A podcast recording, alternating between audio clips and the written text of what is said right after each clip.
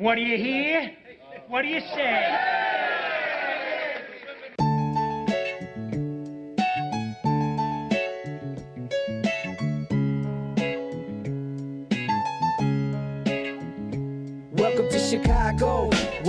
Fire serve cold, but the Wolves and the Hawks never shiver in the snow. The Bulls keep it running, the Sox run the South, the Cubs run the North, but the Bears run the house. True Chicago sports fans got their ears to the street. Any team make a move, and they never skip a beat. And in this house, this is where we be. Welcome to the show with E Rock and Big Z. Welcome, welcome, welcome. Welcome to Chicago. Coming from the True Chicago Sports Fan Cave, this is the TCSF podcast with E Rock and Big Z. Yes, sir. Episode 129 is brought to you by 606 Media, True Chicago sports fans, and Grit Clothing Company. Don't forget to go to gritclothingco.com and get your official TCSF podcast t-shirts. Search for keyword True Chicago and use our promo code TrueFan15 for 15% off your entire order. That is TrueFan15. Go and get your official TCSF shirts now. It's only a few days left to Valentine's Day, so make sure you get uh, your loved one a gift of a brand new T-shirt from uh, Grit Clothing Company. That's right. And as always, I'm Big Z and I'm here with my boy E-Rock. What up, E? What's up, Z? What's up, ladies and gentlemen? Welcome to the show. If you're a first timer or a long timer, please remember to hit that subscribe button, that notify button, and go ahead and give us a review on your listening app of choice. You can find us on Facebook at True Chicago Fans. You can follow us on Twitter at True Chi Fans and on IG at True Chicago Sports Fans. And don't forget, you can support the show with a monthly subscription at anchor.fm slash True Chicago Sports Fans. Go on over there and click on support, and you can subscribe for as low as 99 cents a month. Listen, do you like the show? I do. Are you a fan? Oh, yeah. Then tell your friends, and they will tell their friends, and we can now be friends. Listen, if you enjoy the content, if you like what we do, if we give you any type of emotion whatsoever, whether it's good or bad, hey, bad news is good news, right? We hey, uh, share it, share it. You know, if you if you want to argue with us, Yes. be my guest because that's what we do. Ladies and gentlemen, joining us today uh, is our favorite Bears analyst from the sib- from sibling rivalry sports. It's the homie Ill Brown back in action, baby. What up? What's word? What's the word, fellas? Man, uh, it's always a pleasure to, to be in here with the bros, man. Uh, got the Super Bowl on deck. Uh, what's on the menu for you guys, man? What we doing? Man, look, look, I, will tell you what. It's it, it- for those who don't know, Ill Brown is an OG of true Chicago sports fans. He was with us the entire first uh, Bears season with when uh, when we first launched the show, talking about. Uh, I think he was one of the uh, the first ones on the get the hell uh, get rid of uh, Matt Nagy bandwagon. So uh, Absolutely. if you know, you know. Yes, sir. Yes, sir. Mission accomplished too, man. Now he's going to the Super Bowl. Yeah, that's right. Life, uh, life, life kicks you in the nuts that way. You know what I'm saying? A double doink you both nuts. oh, absolutely. Definitely a double doink. Hey, so for, for those for those who don't know or not familiar with sibling rivalry media and sibling rivalry sports, uh, why don't you give us a quick uh, rundown of what you've been up to? uh man just you know building the platform man uh uh it's doing very well man we're up to 2500 subscribers on facebook Yeah. uh just past 200 on youtube you know asking for a youtube sub is like pulling teeth out with vice grips Yep. and uh so we're doing very well man and uh definitely looking to expand and work with all of the the local media exceptional talent like true sports chicago fans uh the bigs all my people man that you know we're you know we've pivoted we all come from the hip-hop background Yeah. so you know we, we are we are able to add the, the the seasoning salt to what we're doing here and it's authentic and you guys love it it's like harold's and uncle remus i won't pick one in that war though I, I, I need to Harold's. some mild sauce on the side. Oh yeah, I love that mild sauce on it. gotta have it Uh, uh, Z, what's up, brother? How you been, man? Man, missing you, bro. You haven't been on the show. Missed you last I, I week. wasn't on the show last week. I know, I know. You had your uh, dad softball duties, and uh, that's that's more important, you know, most of the days. But uh, I'm going to be joining you in the coach's spot. I'm in the hot seat now. That was volunteered that I have to coach the boys basketball team, and uh, had just had tryouts this past Friday, and uh, I got 11 kids showed up. I had 12 slots. I'm like, oh, I don't have to cut anybody. Makes my job easier. So. Uh, funny enough, I think the the fifth the two fifth grade boys that showed up have the most talent. Like literally, you can see who can dribble, who can pass, who has the basketball IQ. Um, and some of the big boys I got, I'm like, look, man, your area is right here next to the rim, and make sure your hands are ready to catch. Pivot, put it up. That's all your job is, big boy. And you know, it, it's working with basics, so it's uh, back to the basics. So it'll be fun. You know, Mondays and Wednesdays will be practices. Tuesday, Thursdays will be games.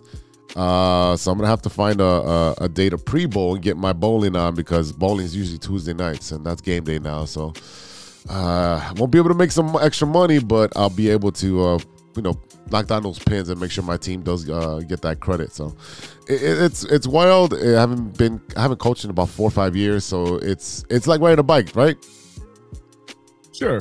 kind of, kind of, sort of, kind of, sort of, man. I mean, uh, you, you know, it's a lot of it's a lot of background prep work and things like that because you know you get used to just showing up on game day and be like, "All right, guys, what you got?" But once you see them in practice, you're like, "Oh, I know what you got." right, right. You don't got a lot. Not a lot of ammunition with these kids, but you know what? We're, we're gonna coach them up, and uh, I don't know what. See, the thing is, I don't That's know what the ta- the talent level is uh, uh, for the other teams. They started um, last week, and because we didn't have a training facility to do whole tryouts, um, our games got postponed. They got moved down in the schedule, so they already had two games and I haven't been able to scout. So I'm like, oh, I don't know oh. what I'm gonna, you know, jump into. Um, I have two two eighth grade boys that are very athletic, and you know, I can have them do what they're supposed to do, and the two little fifth graders, and then after that, there's a huge drop off. It's like it literally drops off the table the amount of talent. But um, we're gonna work on basics, and uh, we'll move from there. You know, I, I can't ask, but uh, give me your, your your best effort and play good defense, and everything else will take its take care of itself. Yeah, I mean, number one, it started at the beginning, right? I yeah. mean, you know, like e- even even the kids that seem like they they can play a little bit, it's probably something they played in the on, on the blacktop right at the park, or, or you yeah. know, even in the gym, just a couple, couple like you know games of twenty one or whatever it is. Like you got to go back to the fundamentals, go back to the basics, and, and start from scratch. And and I don't care what your skill level is, because even even in spring training in baseball, what do you do? There's a reason you go to spring training, right? There's a reason that Seiya Suzuki is already at spring training right now, because you got to keep you every every day. You got to remind yourself of the fundamentals. Oh, 100 percent, hundred percent. Uh, so yesterday, uh, our boy Steven from the Water Weekend podcast took me out to the Bulls game versus Portland. Um, Portland has some ugly uniforms. I didn't like those. Uh, but uh, we were five rows right behind the Bulls bench. So I had an amazing time with Steven. Uh, we got to eat at the Ketel One Club underneath the stadium. That, that was I didn't even know that was there. Uh, had a great time. Uh, we got taken care of by uh, I guess his people, and so we had a great time. Man, at, uh, I can't believe I sat that close. It was I mean, looking at Dalen Terry and and Ayo, they're they're fucking tall. I didn't know they were that tall. They are basketball players, sir. no, but that, but they're like almost the same size as Zach and and DeMar. Like you know, like they're like an inch apart. It's, it's weird to see them that close, and it just uh, gives you a different perspective. Same thing when you go watch a football game. These guys are humongous when you see them in person because you usually see them so far away on TV. I mean, I think oh, Will man, knows that firsthand. Yeah, that's a fact, man. Uh, like I, I remember seeing Thomas Jones for the first time, right? Like in you know in practice and shit like that, and I was like, this dude got muscles on top of muscles, like. and you know he's still built now. He's acting and stuff now, man. Uh, yeah. Shout out to the homie Thomas, man. But uh, back then, I didn't know you could put that much muscle on a 220 pound frame, bro. No way that dude was 220. He looked like What's what's the what's the funny bodybuilder dude? He was he was swole like him. Uh oh, I, well I, I know I know Carrot Top guy super swole, but uh yeah yeah a lot, a lot, of these. I mean, you know what it is is there was muscle weighs more than fat. No, it don't. Like it, it just it, it, weighs it weighs the same. It just looks different on your body. Hundred percent.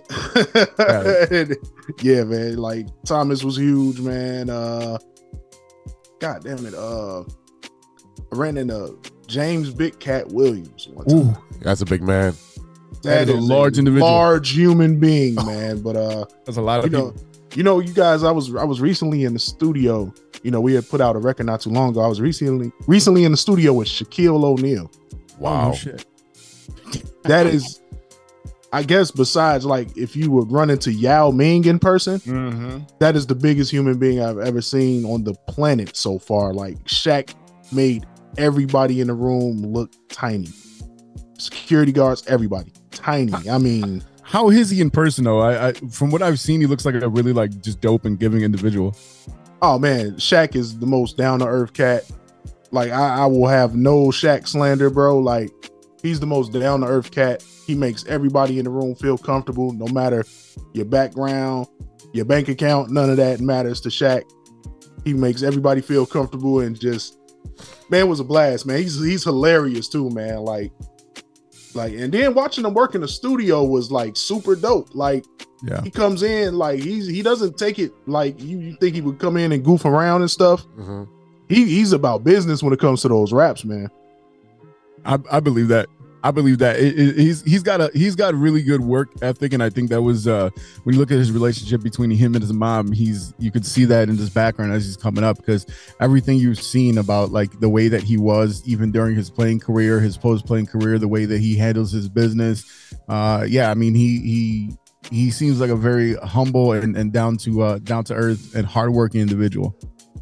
Oh man, that, well, that that that goes without saying, man. Like it's all business, man. But he, you know, he still finds a way to put a spin on it, have fun, and you know, he uh, of course, told us anytime we out on the West Coast, go go to the spot in Vegas, get the free uh Shaq chicken sandwiches and all that.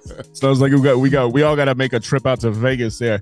Yo, You so, so, so speaking of the studio, man, last night I was actually at the hit, uh, the hit shop checking out uh, the listening party for two upcoming projects from Shy Native Entertainment. You got Ideal's new project. Feliz y Guapo coming out 3 323. Uh he had a lot of bangers on there. It's it's I think it's been a while since he had like a full uh set. Uh, I think I, I want to say this is going to be an EP. I'm not sure there was that many tracks to make an LP, but uh, but yeah, I mean, like you know, you don't see you don't hear him too much individually. A lot of times he's uh, collabing with Mike Logic, so with the with the uh, Shy Native. So that was really dope. I didn't know. I wasn't even paying attention.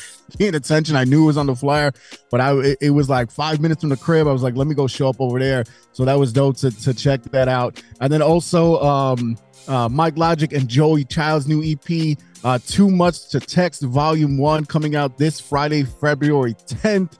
Uh, it's got that new single, Chips, produced by Max Julian. Uh, that video is out right now on YouTube. Um, that hit shot, man, I had never been there before. I didn't realize how close it was to the crib. I've had people, other podcasters telling me, it's like, you know, there's a spot right, right not far from you. So I think when we get our, our new project uh, uh, underground or off the ground, uh, we might be hitting up that spot just to have a little bit more comfort. Got a lot of like uh, musician equipment and stuff like that. So I'm like, this is the studio. Like what I what I got is a couple of screens and a laptop and a and a, and a little roadcaster. You know what I mean? So I'm like, okay, this is a this is a le- legit legit studio. But uh, no doubt. but yeah, I mean, it was it was dope, man. I, I couldn't tell you the last time I was at a listening party, um, just to hear the the full the full set, um, hear everything they've been working on. I, I you know, I since Mike Logic, Mike Logic took a long break from music. I mean, it was a good like ten year absence. Wow. And uh, you know, when when he came back, you know, uh, a lot of the projects he's been doing, Mike knows the kind of hip hop that I like, right? So like when he's like, "What do you think?" I'm like, "You know that I like the shit that you put out, right?" Specifically because you gotta. uh he puts a lot of thought behind what he's saying. It's not just bullshit. Like a lot of these rappers now just want to sit there and, and, and you know floss and they all sound drunk on the mic all the time because they're just fucking doing all types of weird ass drugs that I've never even heard of, right? So Mike is, is always on point. His his his writing's on point. Joey Childs is dope. I get along with Joey Childs real well. Like we're we're like two pieces of the pot. So I was like kicking it with the homie. I only met him like three, four times, and and whenever I see him, it's like we known each other for years and years. So it's always good to go out there, hang out with the homies. Only thing that that I will say, and Will, you can attest to this, is that when you go to events like this, the, the frustrating thing to me is that you usually get a lot of people that are just in that industry, right? Like rappers come out to see other rappers. You don't see fans come out to that shit unless it's a girl because you know there's always random ass, you know, people that want to hang out, and especially like like oh I know a rapper. I'm gonna you like you don't even know what you're listening to most of the time. But that's the only that's the only thing, and that, that's one of the things that I talked about with the uh, with the crew over there. I was like, look, when we get this new project off the ground, and we really talk to a lot of artists, like I want to know your background because the people that know your shit are the people that do your shit, right? That's where it comes down to. And it's just like us, right? Like we we we try to boost you and and and and likewise because we go back and forth. We know the project, we know what work uh, gets put into the project and what you're doing. So that's that's the one thing I said. Go out, you know, when you hear about these events, go out, check them out, see the new music, appreciate what's going on because it's it's a lot of stuff that sometimes people are, are not aware of that it's there and it's dope. Oh no, no, that's a fact, man. Uh just uh, you know, being a part of spe- uh, shout out to Mike Logic and Joey Childs too, man. We're uh we're working on actually the follow up to the Too Much to Text uh two Yeah. joint. Nice. Uh fully produced by myself, man. We already Yeah. we're already cooking. It's gonna it's gonna be marvelous, man. It's gonna be like Thanksgiving dinner. And mi- minus the raisins and the potato salad though. You know what I mean? Who does that shit? I have no idea, but they, they are not allowed. They are not allowed. That's some. You know what uh, I'm saying? That's some pigmented, Okay. pigmented uh, people with uh, lack of pigmented, right? Pigment, right? That's the word. Pigmentation, lack of pigmentation. Yeah. That's Yeah, what I the, mean. the- yeah, The melanin the clear, challenge. the, Melon the challenge. Clear, the clear delegation. We will say that. Oh man. No, that's Oh. good to hear, man. It's it's nice that you guys are putting something together. Um, Absolutely, it's Every- gonna, it's gonna be dope, man. Uh, can't can't wait to uh, see what those guys do with the tracks, man. Uh, so I can get them back and put my seasoning on them and all that good stuff. And that's it, man. Just uh, continue to work with dope people, man. That's what's up. Hey, look, that's that's how I linked up with you in the first place, right? So that's that's how it goes down. Mm-hmm. Indeed. All right, ladies and gentlemen, this episode, this is our Super Bowl preview show. Okay, we got the Eagles and we got Mahomes, the first two black quarterbacks in NFL history to face off Yep. against one uh, one another, and uh, we also got a little uh, sprinkling about a couple of uh, news stories that popped up around Chicago this week. We got all that plus stirring the pot and what you looking at. But first, this is the Big Three with Big Z. thanks, E Rock. I'm Big Z, and you're not. Now for today's stories. All right, we're gonna start with story number one. And we've all played hide and seek as a child, but I think this kid takes the cake and is the champion of hide and seek at this point. A boy hides in a container during a game of hide and seek, and only to be found six days later in another country. so this kid, Oh, yeah, this Kevin kid, McCallister. yeah, there we go. uh, a 15 year old boy ended up traveling from Bangladesh to Malaysia after a game of hide and seek went badly wrong. Uh, so essentially, he was hiding in one of those, those con- containers, and uh, they filled up the container and shipped it off all the way to Malaysia and found him six days later. I mean, this isn't crazy. I, the kid nodded off inside the container while waiting to get, be found. And uh, lo and behold, they found him just six days later. At least, at least they found him, I guess, right? Yeah, he could have died. I mean, six days with no no water, no food. that that could have been awful, man. He, he could have been in there with, with, with a really bad smell to him, man.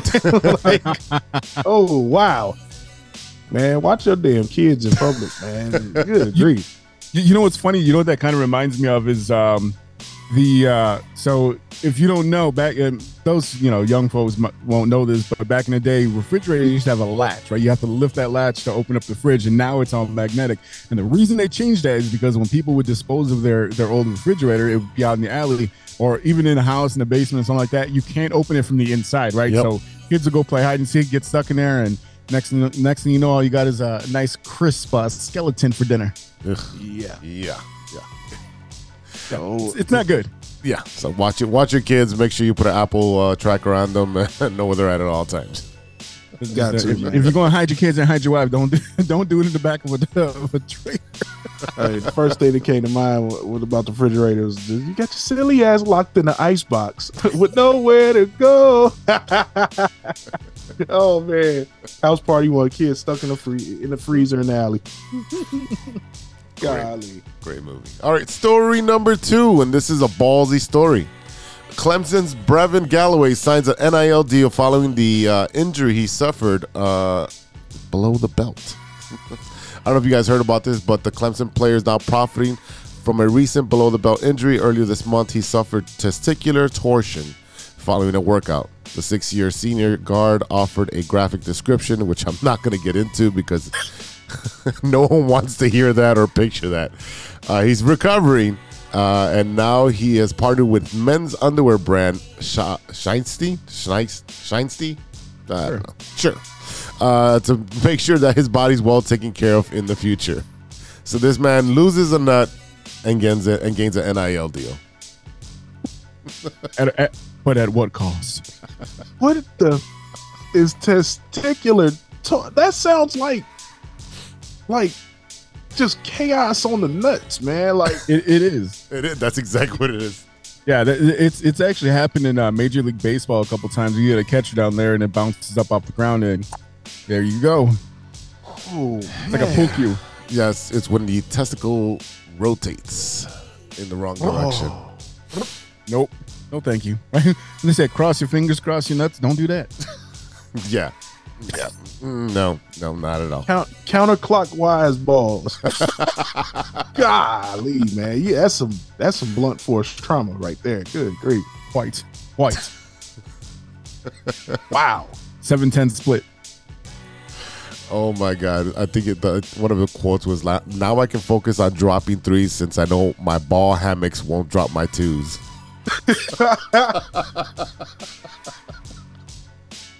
Man, I hope that dude sells all the underwear, man. Cause Oh, man.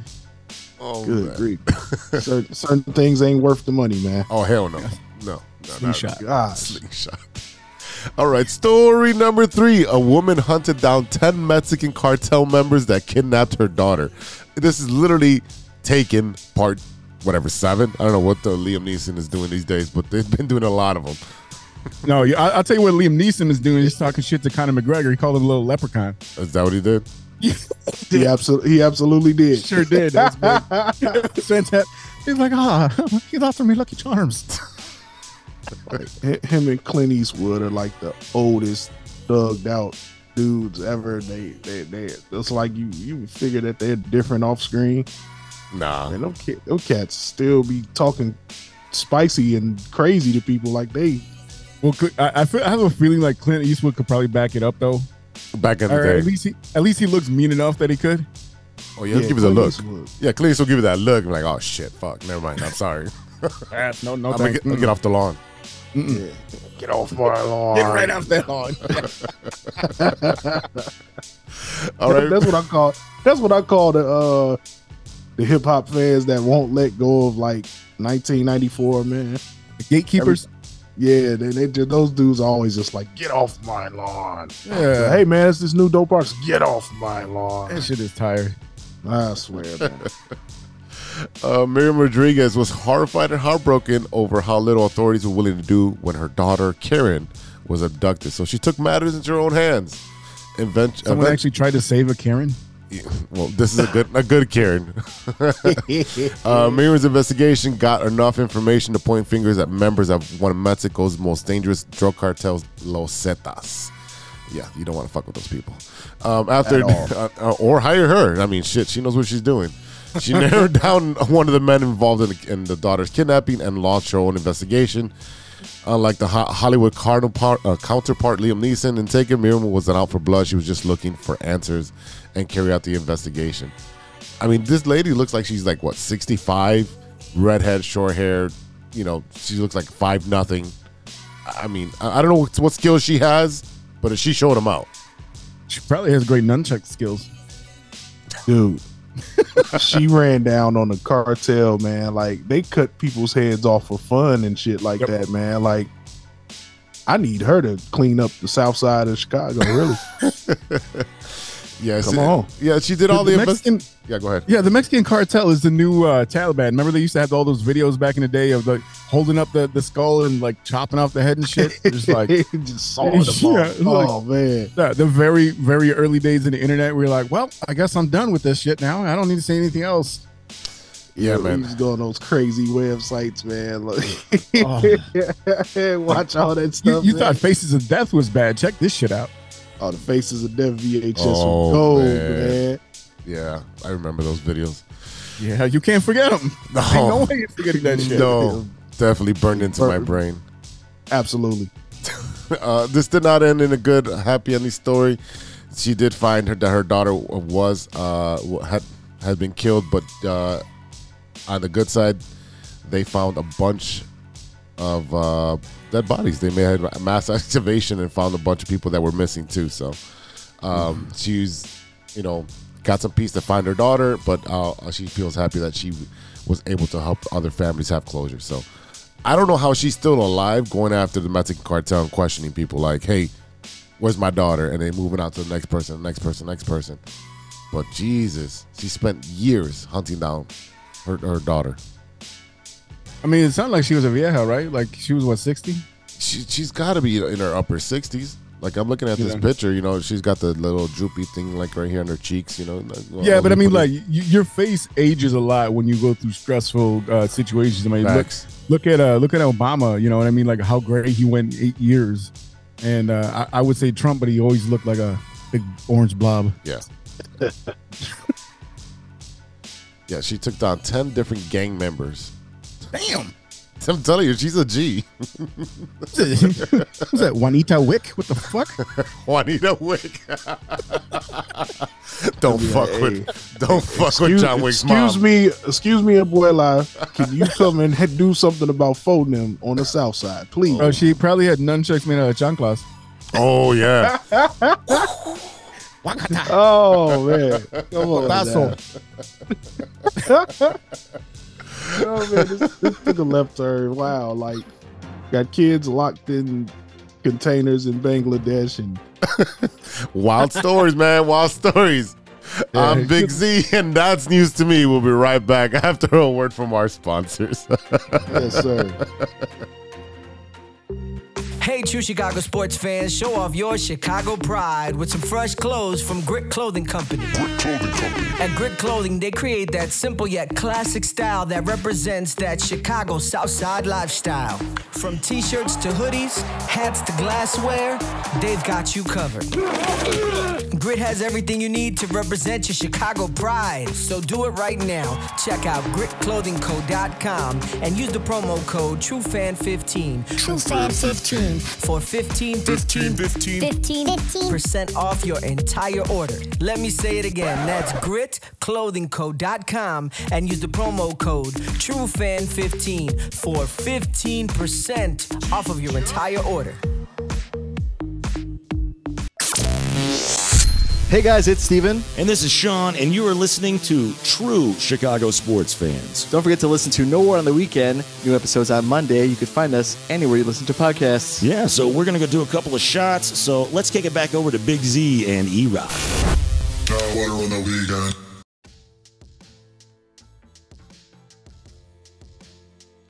Welcome back to the True Chicago Sports Fans podcast with E Rock and Big Z, and today's special guest, Il Brown from Sibling Rivalry Sports. This is The Loop, our Chicago Sports Roundup, where we keep you in the loop. This is Chicago. Doors open on the left at Chicago. Welcome to Chicago. Welcome, welcome to Chicago. Welcome to Chicago. This is Chicago. Doors open on the left at Chicago. Welcome to Chicago. All right, E, what you got for us this week? We got a couple of good stories and we got uh, a couple of bad stories, so let's dive right in. Uh, Jason Heyward recently released from the Cubs after a seven year contract and a very inspirational speech to lead the Cubs to their first World Series win in about a million and nine years. Uh, in 2016, he uh, he signed a minor league deal with the Dodgers, but his heart belongs to Chicago. He has recently opened a uh, it's the Jason Heyward Baseball Academy on the West Side. Um, the idea here is essentially to bring back uh, baseball um, for for black young black athletes. Right, that's something that we've talked about quite a bit on the show before. Um, the fact that it just you you don't see black American kids playing baseball because there's really no facilities, and I, I- can tell you just as a softball coach, you really have to have a little bit of money to be able to uh, kind of have this available to you. It's one of those sports like that, and that's why you know a lot of basketball for poor kids is what you see because all you need is a hoop and a ball, right? So uh, 100%. Heyward said there will always be new kids, there will always always be new families, and to me, that's something that's always going to be passed along. I'm just so happy and exciting, uh, excited to see what brings the opportunities, the fellowship. It's something for this neighborhood to be proud of. Now, just so you know, the lot that they actually built this academy on was unused for 40 years. It was an empty lot, sat there for 40 years. And and I know both you guys know that when you look at the west side and a lot of the south side, a lot of places that were once absolutely uh, beautiful, city don't put resources into, and it falls by the wayside. Shit gets knocked down, and and to see something like this, I mean, like it just it goes on to show you once again what a great guy Jason Heyward is. Oh yeah, hundred percent, man. Shout out to Jason Heyward for that, man. Uh, as a kid who grew up playing little league baseball in the inner city, that is huge, man. Like you just you guys just don't understand. Like without those sponsors, without without those finances, without the coaches donating their time, it's it's virtually impossible to do. So uh then you know the thing with Jackie Robinson West uh, a few you know handful of years back uh, that that just didn't make things any better. So shout out to Jason Heyward for that man. And uh, look, I, I, I always make make emphasis to say this: like baseball, it's so many rounds, man. Like you can get drafted by accident on baseball. Like I played a little baseball in high school, and the, the wildest stuff ever, man. I played uh, left field, right? Uh, I could hit, couldn't really feel that good because I really didn't care. Uh, dude, I, I got like drafted by the Montreal Expos like on accident. I had no idea. I already accepted my scholarship to play ball. And coach was like, "Oh, by the way, uh, the Expos are interested in you." I'm like, "What?" like I wasn't even that nice. Like, I mean, I could hit a curveball occasionally, but I wasn't like I didn't consider myself a top baseball prospect at any stretch of the imagination. Right. Those dudes have scouts everywhere. Mm-hmm. Everywhere. I mean, everywhere. Anywhere there's baseball at a reasonably decent level being played, is is some scouts lurking. Yeah. Like nobody scouting can rival Major League Baseball ever. There, No. There's just there's so many leagues, there's so many organizations in in uh, in baseball. I mean, I, I was just talking to Joey uh, last night, Joey Childs, and he, he was talking about playing semi-pro football.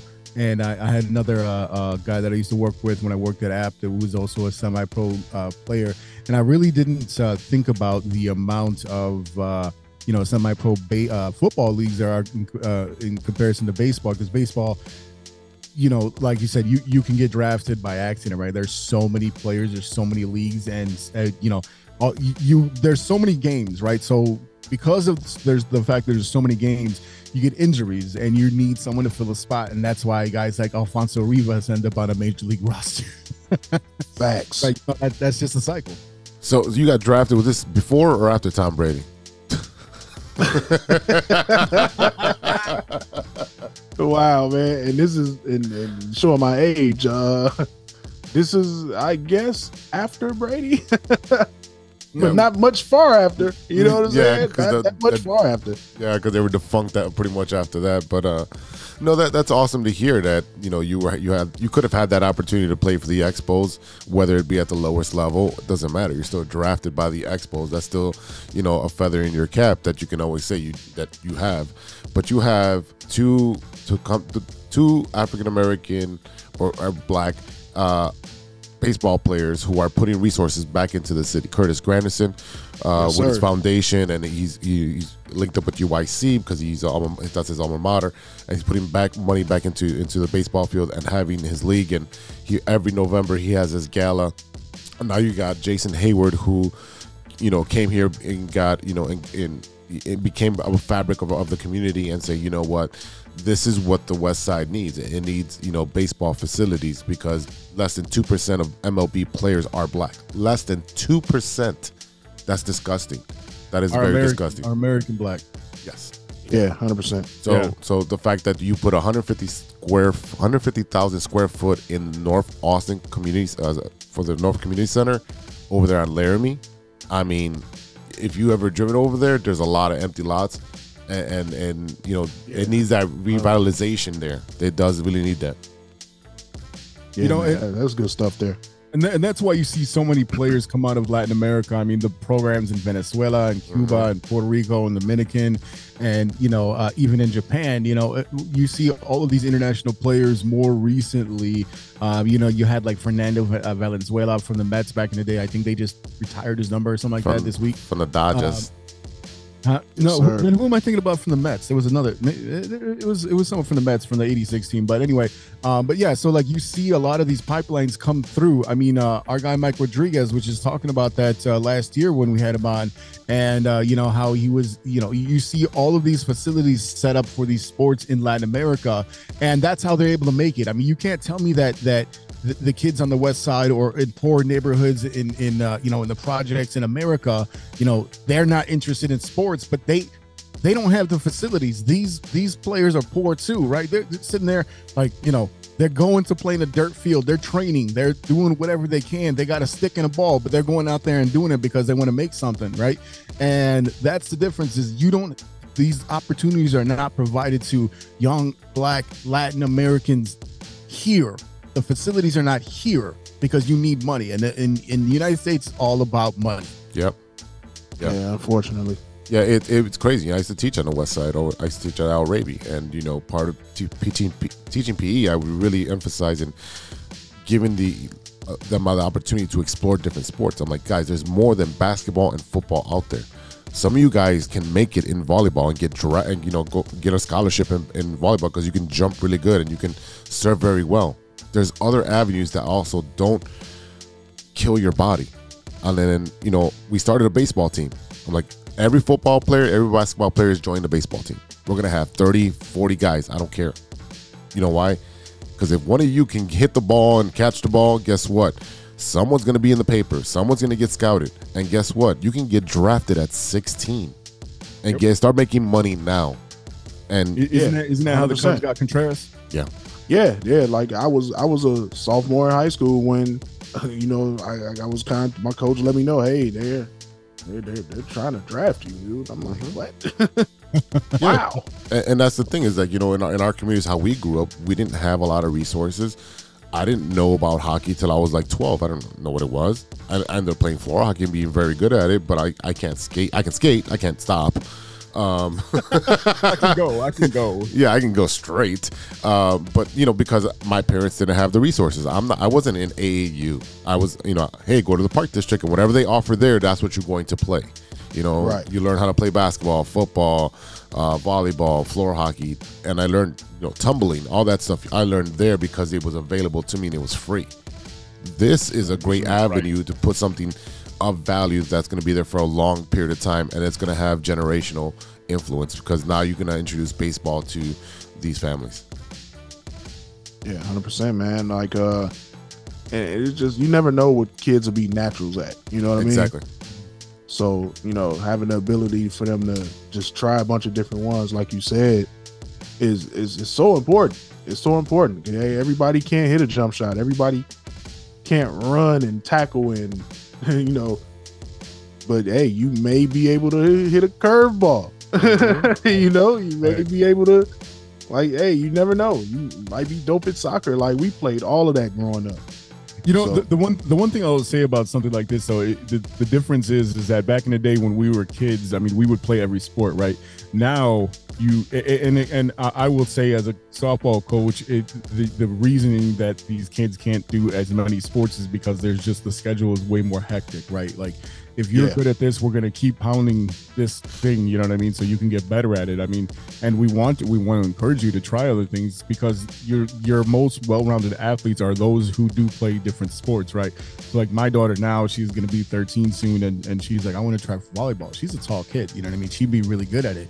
She played basketball last year. She didn't really like we came up playing basketball because that's how we could afford, right? You all you needed was a ball and just walk over to the park, even in, when it was cold outside, right? Um, but like with with what she's doing now, um, she didn't. She played basketball for one season, had no idea what to do. She got to the top of the key and she just stayed there like that. They're like, oh, this is where when you come down the court, this is where you stay. So she stayed there like it was a base, right? She didn't know that you could, you know. So and, and it was, you know, junior high, sixth grade basketball. So it was a big difference. Um, speaking African American, Chicago Cubs, uh, Dexter Fowler uh, retired after 14 seasons in the majors. And just one day after announcing his retirement from Major League Baseball, he has joined the Marquee Sports Network as a studio analyst. He's going to be contributing primarily to pregame and postgame coverage for the Cubs uh, next season. As you know, he helped the Cubs win the World Series in 2016. He hit 276 that season. He was he was selected to the NL All Star team, and he helped the Cubs win that World Series uh, with a leadoff home run in Game Seven. So, uh, you know, you go, we go. Dexter Fowler was so important to that team. Um, I remember when he came back after that first season that he came over. Um, and then uh, he just surprised everyone in spring training, showing up in street clothes because I think he was he. It was said that he was signing somewhere else. I don't even remember where the hell it was. And the next thing you know, he just shows up on field, and I was like, "Oh shit, that's what up." That was that was like a defining moment of that season, and seeing him complete the journey and being the one to lead off the World Series in Game Seven with the homer. I mean, that was right there. That was one of those dudes where I, I wish they could have kept him. And uh, but you know, hey, glad that Dex is back in the fold once again, you're showing that these World Series champion players coming back to Chicago, you know, uh, uh, being a part of the community. And I'm sure, I promise you that you will see Dex get involved with Jason Heyward's academy because they are boys. Yeah, I mean, that goes hand in hand. Why, why wouldn't you do that? And also, the Cubs should be pouring money into that as well. Why not, you know, plant some seeds and, and see what, what can grow there? I mean, if you do it for Latin America, why can't you do it for the city that you you you are, make business in? Re, reinvest in your community. Yeah, I'll tell you one, one player big. definitely one player definitely needs to get involved is, is Tim Anderson, a current player. Yeah, uh, we had Abreu who was really involved with the Easter Ste- Easter Seals, um, and that organization. He was donating money for the fields and and you know for the kids to play baseball. Um, I don't know specifically what Tim is involved in at the moment, but I think I think right now Tim's got to worry about Tim right now before he can help anybody else. Well, what I, what I mean by that is just as a current player. I mean, you're you you got plenty of time in the off season. You're going to tell me on a day off you can't show up there, like, hey Jay, hey, like this is what's up. You know, we're we're African American players, black players that play in Chicago Dex, what's up? Let's let's have a camp. Let's do something. I, I, I mean, be around, be present. I don't I don't disagree with you. You have Curtis Granderson. He's got his organization and he's got the ties to UICs. They got you know the facilities now. You got Jay. Those are former players. Right. Being a like, hey, check it out. I'm here this morning. We're gonna do a camp, and then tonight you're gonna see here. Hey, here's 50 tickets, kids. Come and see me play at you know at the G spot tonight. That's a that's a thing, man. That's a big thing. Um, I, well, I, I think with the White Sox because they have their own camps. Um, they do their own facilities and camps. Um, there's one in Orland Park, I believe. There's one on the south side, one on the north side. But I, I know I understand what you're saying. Is like why don't why aren't you? Is you being the face of the White Sox? Why aren't you seeing more? Why aren't you reinvesting in your community? I totally agree. I mean, I think that should be part of your contract. If you're making that much money, you should be investing in, into the community that you're that you're living in. A lot of the Cubs players were living in Wrigleyville, and they would walk there, or, or you know they would bike around it, you can't do that over there at the U.S. Southern because it's you know all the firefighters and police officers live over there. Right. Yeah, that's true. That, that is true. They all, they all live right there. you yeah, go outside, you sold up over there. trip over a fireman. he said trip nah, over man. fireman's hose. oh man, going back to the combine. See, and I, I, you know, here's the thing, right? So, and, and I, I, you know, I, I agree, man. Like Tim is active. You know, he's a star now and he's young. You know what I mean? Like that will pay so many dividends with this, you know, inspiring kids. Like, yo, that's Tim Anderson. Like I could turn on the TV and there's Tim Anderson. You know, oh, here's Tim Tim Anderson here at the facility. Mm-hmm. Oh, Tim Anderson took us, you know, made it possible for us to go to the game. Like yep. it's it's the that's the, that's the stuff that sparks, you know, the kids, man. Uh, a hundred percent. Like, yeah. I remember. Like, uh, I remember. Uh, I used to be. I used to live on uh, a Wolcott. It's across the street was the like the after school and daycare center. So I remember one year, one one of the former Bears players uh, might have been was it Dan Hampton or um, it might it was Dan Hampton and somebody else showed up in a limo, and you know they came in and they said, "Hey guys, you know we're donating to this center can, we can rehab it, whatever. We understand, you know, there's a lot of kids in needs or whatever. It was through United Way, so you know they were partnered up with United Way. So you know some families were you know given you know money for groceries, some families were given whatever their needs were, and you know they took 25 kids to a Bears game. I wasn't one of the 25, but I you know it, it didn't for me. I was like I'm, I'm fine. I'm, there's more kids that that had more of a had it harder than I did growing up, so I wasn't really mad that they got to go and I didn't. But those are the things that will make you a fan of that sport, of that person, um, and and made you make you want to give back later in life. So if Tim Anderson can be like, hey, you know what, I'm gonna open my own camp. It's gonna start, you know, so and so date. It's gonna last ten days, and we're gonna we're gonna pay for everything. Kids are gonna get their food. They're gonna get uniforms. They're gonna a bag full of you know cleats, bats, everything. Go, go carte blanche. Give them everything that they need so that they can move forward playing baseball, and and you know plant like we said, plant that seed so so something can grow. Um, on the flip side of that, uh, a very famous hockey player from the Chicago Blackhawks has currently or just passed away. Bobby Hull passed away. Um, Will, I want to get a before before we go on to the Super Bowl. I want to ask you what you think about uh, Kyrie. Kyrie requesting another trade, trying to force his way out of every team he's ever been on. What what do you think about this, man? man. And Kyrie is such an enigma, man. Like, just like, dude, like you literally had every opportunity for for things to work in your favor. You know what I mean? You had your chance to be the man. You had your chance to be the sidekick. You had your chance to be a part of a super team or two. Like, what's it going to take for that dude to be satisfied, man? You know what I mean? Then he had the whole thing with the, you know, the, the anti-Semitic uh comments. Or, well, not even. I guess it wasn't really that egregious to me, but you just have to know how large your platform is. You know what I mean? Like you're, in the NBA, and you're not just like the tenth guy sitting on a bed. You're a star player in the NBA with a two hundred and something million dollar contract, man. Like you're going to be scrutinized for everything you do. So, with that all being said, I would definitely try to figure out a way to get him to the Bulls. we need help at point guard so bad right now, dude. That look, I was playing 2K the other night, right? And you know, they do the the real player DNA stuff. Like they take the analytics from, you know, like real games, basketball yeah. analysis and the entire fourth quarter, if you play with the Bulls, the whoever's inbounding the ball will look off the actual point guard and give the ball to DeRozan. And he will dribble up the court and shoot a midi, make or miss, the whole fourth quarter. I said, this is like real life. We need a point guard. we need a point guard, man, because it's like at, at this point they're like waving Billy Donovan's instructions off in the fourth. Like, man, watch out, go get his ball to DeRozan. He gonna dribble and shoot a midi. Yeah, I don't really And- don't think they listen to, to the coach right now. I just it's all ISO ball. It's it's disgusting. So if we're gonna do that, I'd rather have one of the best ISO players in the world with the ball as opposed to, yeah. I mean, is, how many times have you seen Vooch and Zach just standing there wide open, while Oh, like yeah. in Yeah. the, while DeRozan's shooting the midi hmm They just stand there because they didn't get the ball. Yeah, they know that.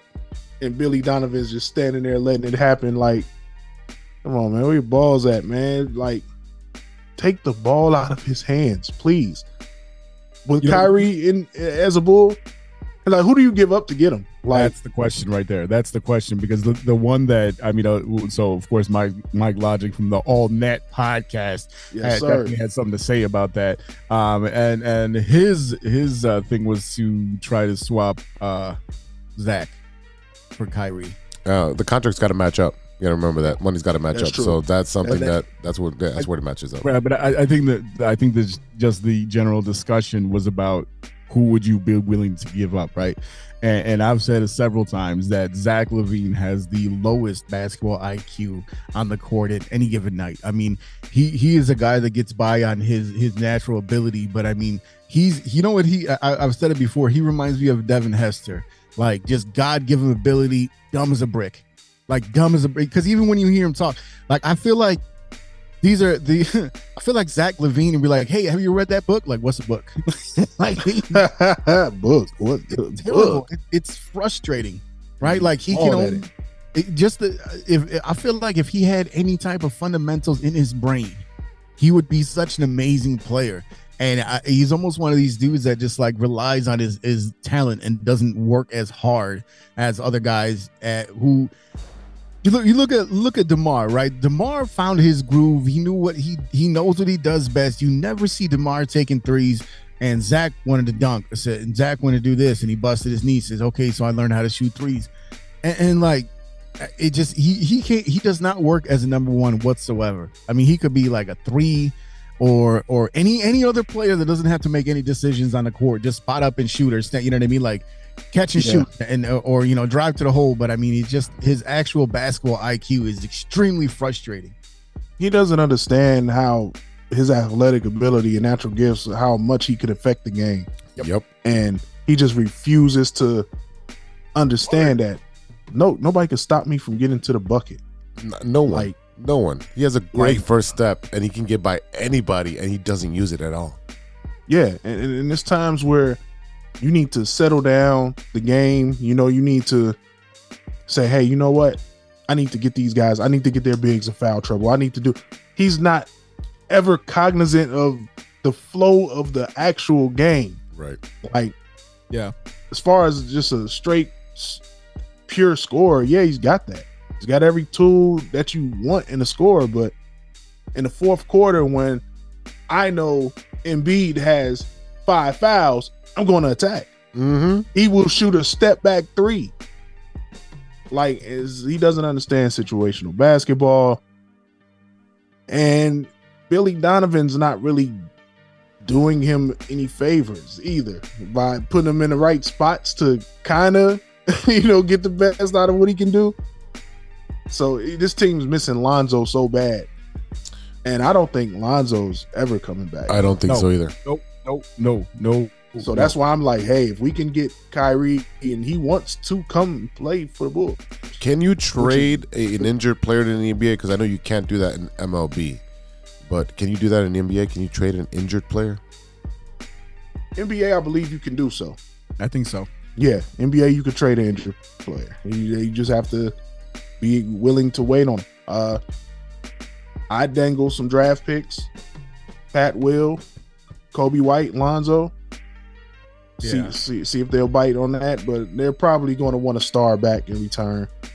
So essentially, you be, you're looking at starting for next year rather than hey, we're gonna try to make a push just with Kyrie and DeRozan and a half, you know, depleted bench. Yeah, that that that would be tough, man. Like the Bulls are in such a tough situation right now, man. Stuck in the middle. it's, it's purgatory all over again, man. Because uh, they they really were counting on Lonzo Yes. to be there, and now he's like, you know, like having Brandon Roy level knee problems Yes. off of a bro- off of a bone bruise. Like the Bulls may have the worst team doctors in in like all of basketball. Like, how are we just shredding point guards left and right? Like, and it's always the knees or something like Soft tissue. this. We're talking about a bone bruise. That's I've, I've had a bone bruise in the knee before and literally didn't miss any games. So for him to be like, oh yeah, he's bone bruised, he'd be out two weeks. Then two weeks turned to the season. Then the season turned into he can't walk. like Yeah. when that, like some of the reports were terrifying. Like, wait a minute, he can't walk. And we we talked about it when he was running on that treadmill, and we were like, and you, like, bro, like you're limping. Like I'm watching you limp.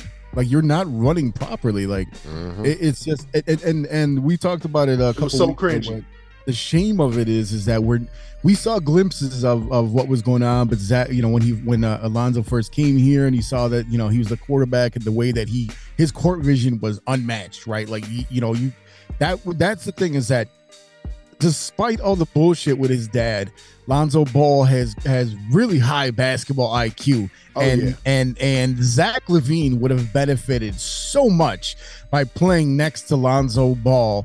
And the shame of it is, is that after all is said and done, after they went and got Ball and they went and got DeRozan and they gave Zach a max deal, and you got Vooch in that trade, and you got P. Will at number four, who just first of all he needs the man to fuck up because he needs to be a dog. He's been playing Um, better.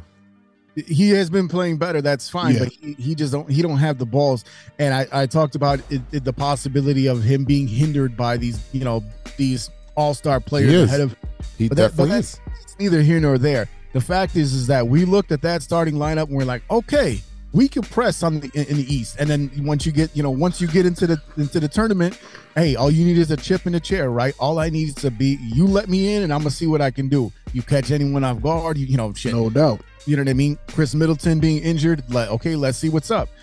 You my my biggest fear and my my I think what is true for the Chicago Bulls is that last year was their peak, and that was because you bring over DeMar DeRozan refreshed, um, getting out of of that hell uh, that he was sitting in in uh, San Antonio, basically eating away his his best years of his career or his prime because he got traded for uh, the, the claw to get that uh, that championship in Toronto, right? Because all a lot of those players are got like Kyle Lowry. I mean, you got VanVleet over there talking about getting rid of him. They got Serge Ibaka, like all these players that moved, but because they got that one flash in the pan. And and guess what? A, a, a city like Toronto, they're gonna take that every day. They're not looking for a for a dynasty like we're looking for in Chicago, New York, and Boston, and LA. They're looking shit. If we can win one every once in a while, we're gonna ride that. Just like how until until Brady went to Tampa, all you saw in in Tampa was bumper stickers about that championship they won in what 2001. Oh, right? yeah. They're riding that shit forever. So the, the difference is is that you saw that team here, and we're never really gonna see what they could do with what they put together. Is that the fault of the of the front office, or or is that just bad luck? Right? Like, how, I can't really tell right now because again, Lonzo Ball would have been benefited Zach so much that it's it's absolutely frustrating because we're not getting full potential out of Zach because of this injury. Yeah, it's, it's frustrating, man, because uh uh in, Billy Donovan's offense, like the point guard is extremely important.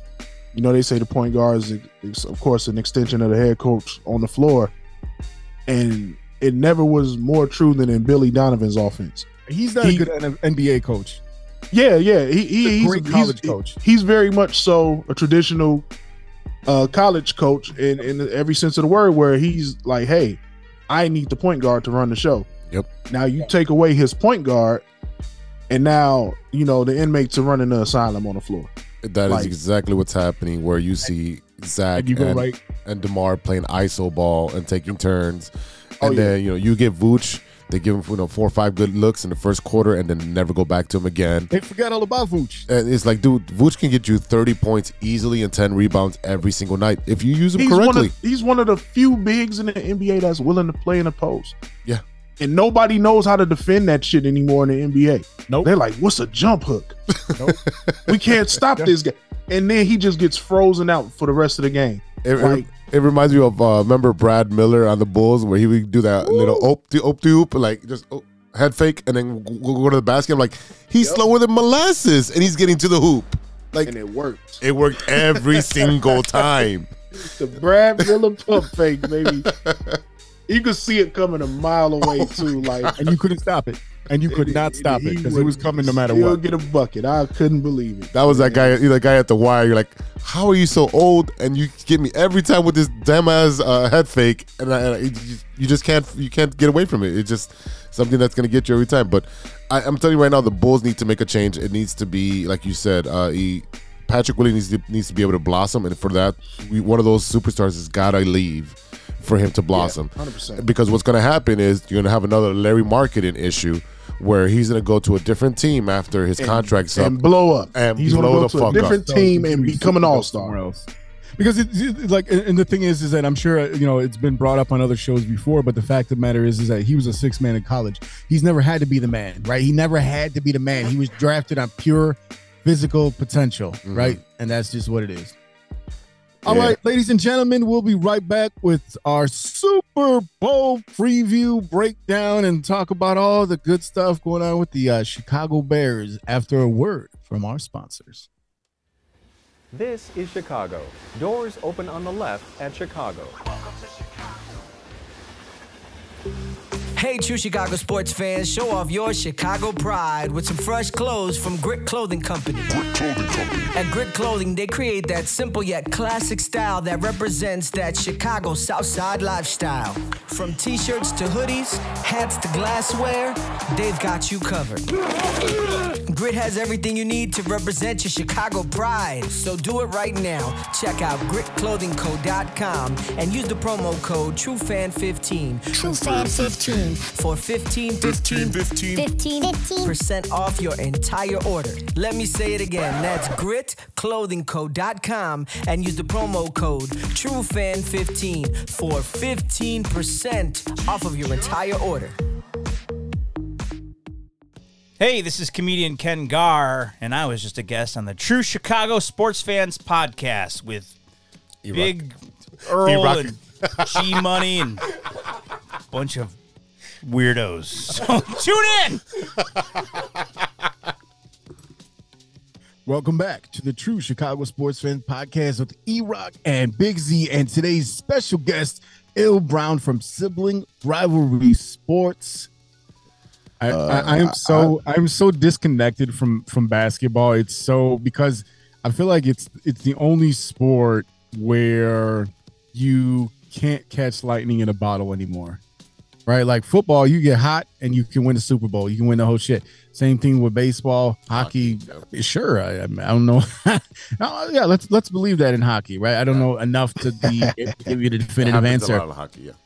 Yeah, but I mean, like you know, football. I mean, yeah, you see a lot of the you see the cream rise to the top, right? But you see teams that go on the run. Look what happened with San Francisco this year. I mean, like everything that they went through with, uh, you know, you started out with Trey Lance and the the infamous uh, first game of the season with Justin Fields sliding on his belly in the rain, and and the Bears winning that game, and then you see Jimmy Cheese got to come in because uh, Trey Lance gets injured, and then halfway through you got Brock Purdy, Mister Irrelevant, come in and do his thing. I mean.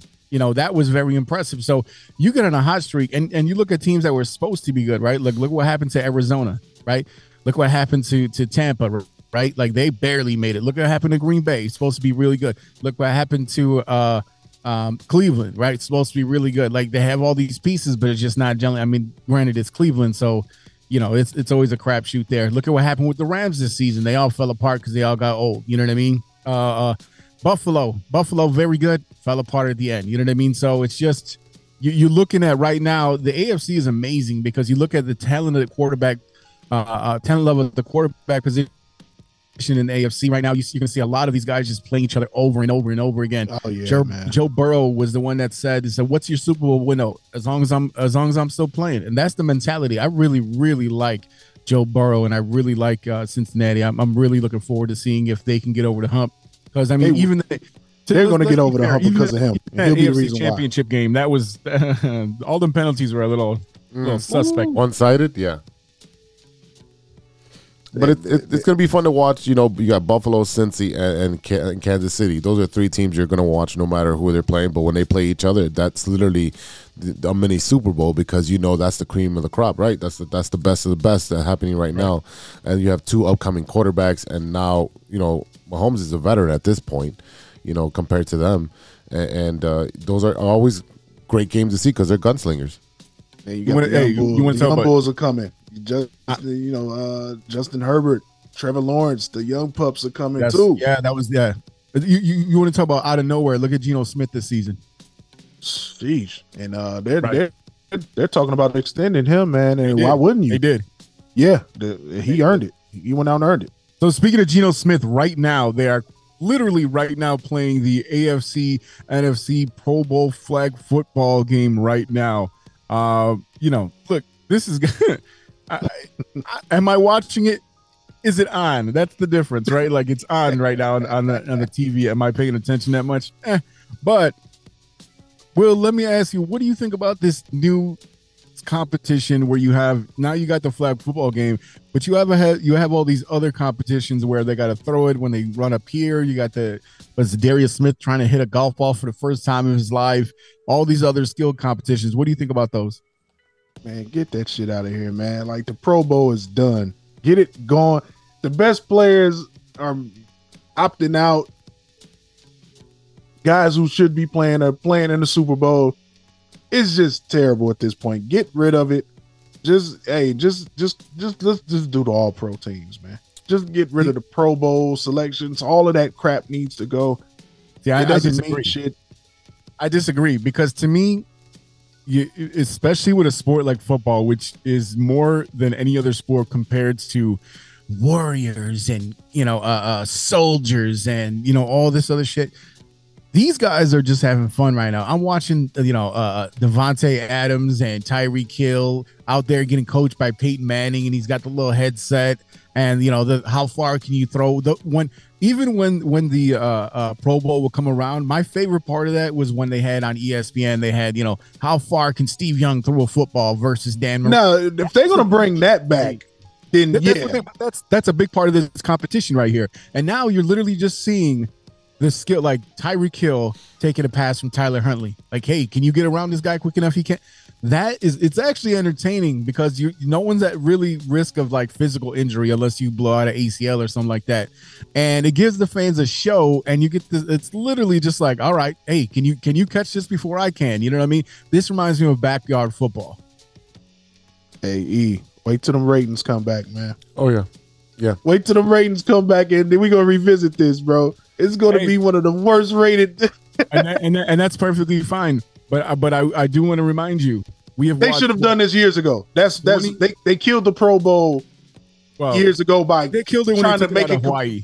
yeah by trying to make it competitive all these years. No, they they should have kept it fun, like like you said with the skills challenges and stuff, and the, you know the quarterback challenge and all that stuff. That's what people want to see. Yeah, I put, just put I them in just Am- watched- American Gladiators. Give them the American Gladiators kind of stuff.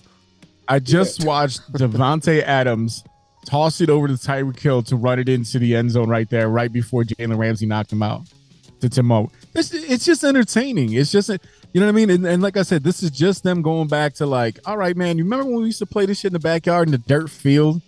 That's what this reminds me of. Yeah, it's nostalgic, but they spent years of giving us uh, the the most nap time inducing Pro Yeah. Bowl experience. And that's why I think this might be successful because everyone knows that it's different than what you had before, right? You got you, you know what I mean. Like it, like I said, it's going back to the fun of it. It's just it's something different. It's it reminds you of being a kid. It reminds you what it's that they're out there having fun and they're treating it like a game. Yeah, and they also kicked the, uh, the Pro Bowl in the nuts by moving it before the Super Bowl too. Yeah, Like, remember it used well, to be you're filling to- that gap. Yeah, but they used to advertise it. This is the last Yeah. time you're going to get to watch football for the rest of the year, and that, Well, that- in a sense made you want to tune in no matter what. Like, Right, right. Last hurrah, you know. So Well, that's kind of what what this is here is that you know it's like hey, you've been watching 20 straight week, weeks of football, you know, every single week, whether it's college, whether it's high school, whether it's NFL. This is something to fill because because uh, how how much can you talk about the same thing about the Super Bowl? Yeah, I understand that, man. But it's the Super Bowl is still the steak on the plate as opposed to The mashed potatoes. the, the, the mashed potatoes and the broccoli and shit, man. Like the Pro Bowl is definitely the broccoli, hundred percent the broccoli, bro. Without I mean, cheese I like no seasoning. It got cheese on it. Nah, if you would have seen that play, I just saw it. it was, they got cheese. They, it's not even steamed broccoli, man. It's just the fucking like you go to Aldi and just get the frozen broccoli and just boil it in water. That's the Pro Bowl. Oh God. oh God. Hey, but I'm telling you, if you if you, if you get a chance to watch what they're doing, right I'm- I'm gonna check it out a little bit. actually- What This is channel is this interesting. on? 'Cause It's uh, it's on ESPN. Oh. It's on right now. Well, They're having obviously. fun, right? I mean, that's that's where they're going. Anyway, listen. Uh, let's talk about some Super Bowl uh, because this is a there's there's a lot of uh, really fun storylines going into this game. Kansas City and Philly. Uh, first off, uh, you know, of course, you got Andy Reid Andy Reid, who coached the Eagles for a long time, uh, coached them four straight uh, NFC Championship games, uh, taking them to one with uh, Donovan McNabb and uh, was it Ty- Terrell Owens and a few other Tyron. Uh, was it uh, uh, what's his damn name? Uh, Hawk? No, what the hell's his name? Donovan The running back, the running back T.O. that they had, huh? Uh, yeah, T.O., Donovan McNabb. Ryan and Dawkins. Brian Dawkins. Don't think about. It. Uh, so you, Oh, you had, yeah, you had a lot D of. Dog, all them Yeah. guys. Uh, you talk about uh, uh Westbrook, Brian Westbrook. There you go. Yeah. Westbrook, Dawkins. They had a lot of players on that team. That was a very uh, interesting team. Uh, T.O. playing out there with like a broken leg or whatever it was. So, you know, there's a lot of storylines coming here. Uh, you know, Andy Reid was there his first 14 years uh, as a head coach in Philly.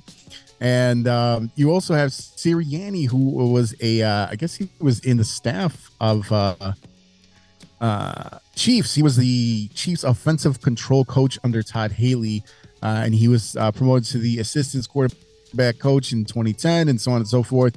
And he kind of just made his way up, and now he's the head coach of the uh, the, the rookie head coach of the the Philadelphia Eagles. So look, this this is one of the matchups there, and I'm pretty sure Andy Reid knows what to do with uh, Sirianni. What do you think about uh, what do you think about this coaching matchup here?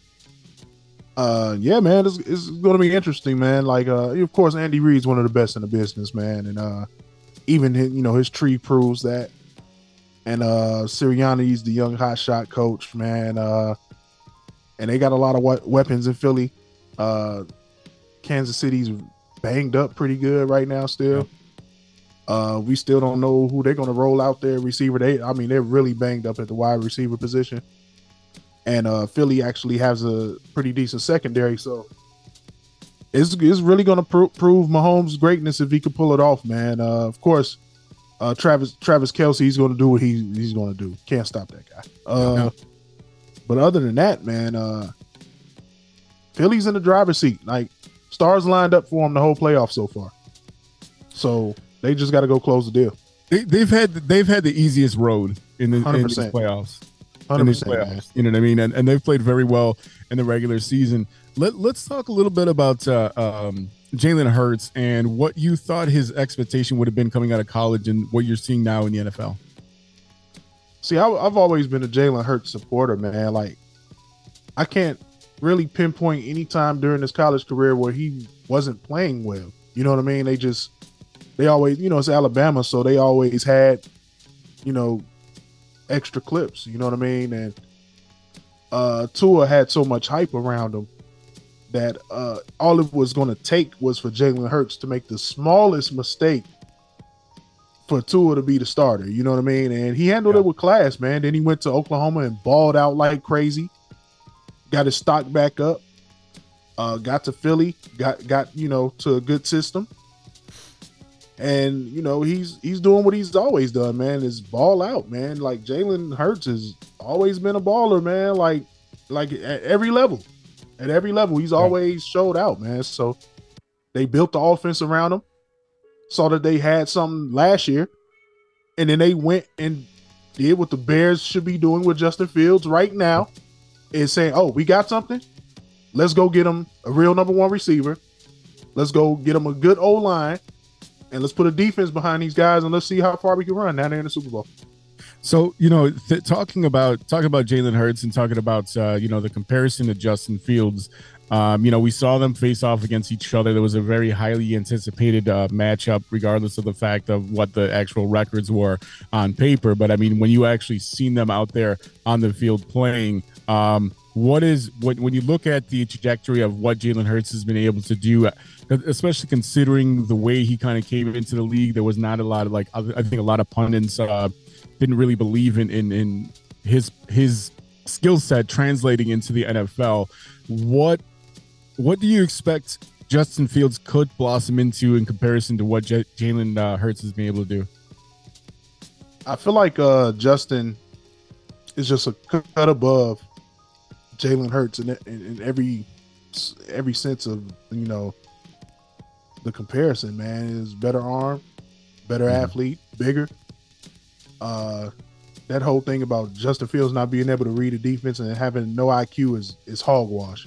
He has the highest Wonderlic Stupid. score ever, and you could clearly see him trying to go through his progressions before getting chased by some 300 pound gorilla uh, that knocks Sam Mustipher over every time. Uh, we call him the turnstile. Yeah, like I, I don't I don't think people really, you know, and I don't want to get too straight straight too far, but I don't think people understand that when your center is getting pushed back into your lap and everybody's like, well, he doesn't step up into the pocket. Uh, it's no pocket. There's a 300 pound defensive tackle in the pocket with Sam Mustipher dangling by his hip. His, That's his- the pocket. His pocket size is, is the size of his pocket is a hot pocket. That that's how much he can move around. He's got one, 100%, man. one, two. Gotta run. Gotta run. And and now now and then you add on the fact that the kid is throwing the guys who will be third and fourth string receivers on good right. teams. Yeah. It's just meathead logic if you don't understand that the kid was carrying all year, and he's going to learn how to close these games. Like what seven one score games. Yes. So I think, I, I think that's that's very. um I think a lot of people are forgetting that fact because they're like, oh well, they're you know they only won three games, this and that. Says that may be true, but they could have very easily won ten. Yep. could have easily Very won 10. won ten. So now what you do, you do exactly what Philly did. You do exactly what uh, the Dolphins did. You do exactly what uh, the Chargers did. Okay, this kid can play. The Bills. For- yeah, the Bills. Same, the same with them. Okay, this kid can play. Problem solved at quarterback. We got two, three years to surround this kid with as much talent as possible. They they're doing it with Hurts. They're doing it with Hurts right now. Like Hurts is in uh, year year three of his deal. Uh, they, they they were like, hey, let's just go load up and see what happens. Because you have to pay the quarterback if he's any good. So, So- let's load up and see what happens. So speaking of loading up for the Bears, I mean, while we're kind of on that topic a little bit, I, I tell me what we're doing with this number one pick, man. Got to trade it. You have to trade it, but you can't move past the fifth pick. That's the ideal scenario. And you got some quarterback hungry teams in the top five. Uh, find a way to go and get your your your your star edge rusher, your star uh, three technique, or if a team is really really willing to mortgage their future, every every year there's there's a there's an edge rusher. I think we all can agree on that. Every year there is a a freak athlete edge edge rusher coming out. Uh, dominant three techniques, not not as much, but All right, let's let's hold that thought. We'll bring it back.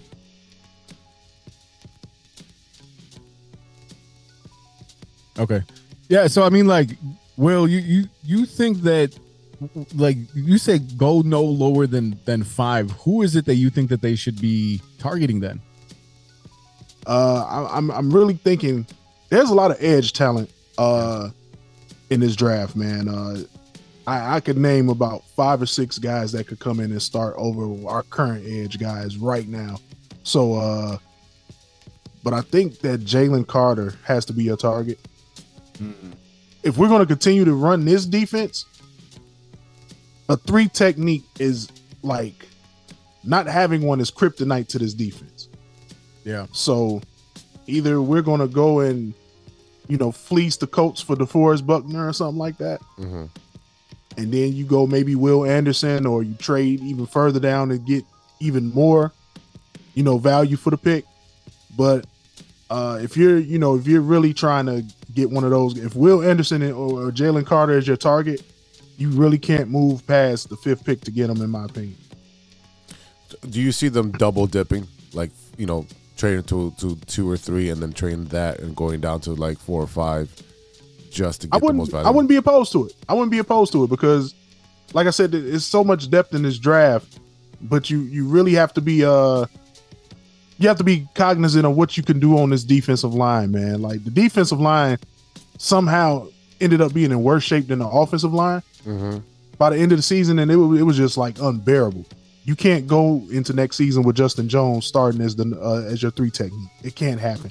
Yeah, that So- offensive line was was hot garbage. Uh, everyone was running straight through us.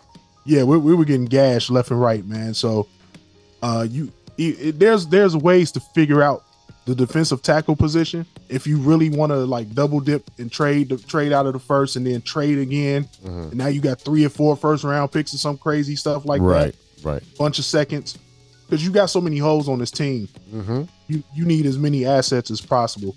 and then with the cap space, you could really flip a. And you know, you what what what what what we saw from Justin Fields is that if you can give this guy some actual talent, you can go from worst to first because Yeah, yeah, he has the ability to carry. we talked about the those seven wins. I mean, it was seven seven uh, losses that by one score. You give him some talent and some guys that can actually catch the ball and actually break free from a defender, and like you said, now we have ten wins rather than those ten losses. That's how you go from from worst to first. And and like you, you're saying, right now we have to shore up the defense because the defense is really Swiss cheese at the moment. And so if you're looking at the defensive and offensive line is what you should be looking at. And you have about 90 million, if I if I remember correctly, at the moment, because of all the escalators. We had like over 100, but now the, the escalators uh, brought all that, that cap money down to about 90. Still more than anybody in the NFL. So you're looking at the, the Bears are in great shape to add. Oh yeah, hundred percent, man. Uh, and, and you know, even at sitting at ninety million, they could easily get back to well over hundred million with a with a couple of roster moves. You know, I don't I don't anticipate guys like Cody Whitehair coming back. Uh, a lot of those futures and reserve deals, you could cut those guys. You know what I'm saying? Like, it's it's plenty of ways. Hold on, that's my camera.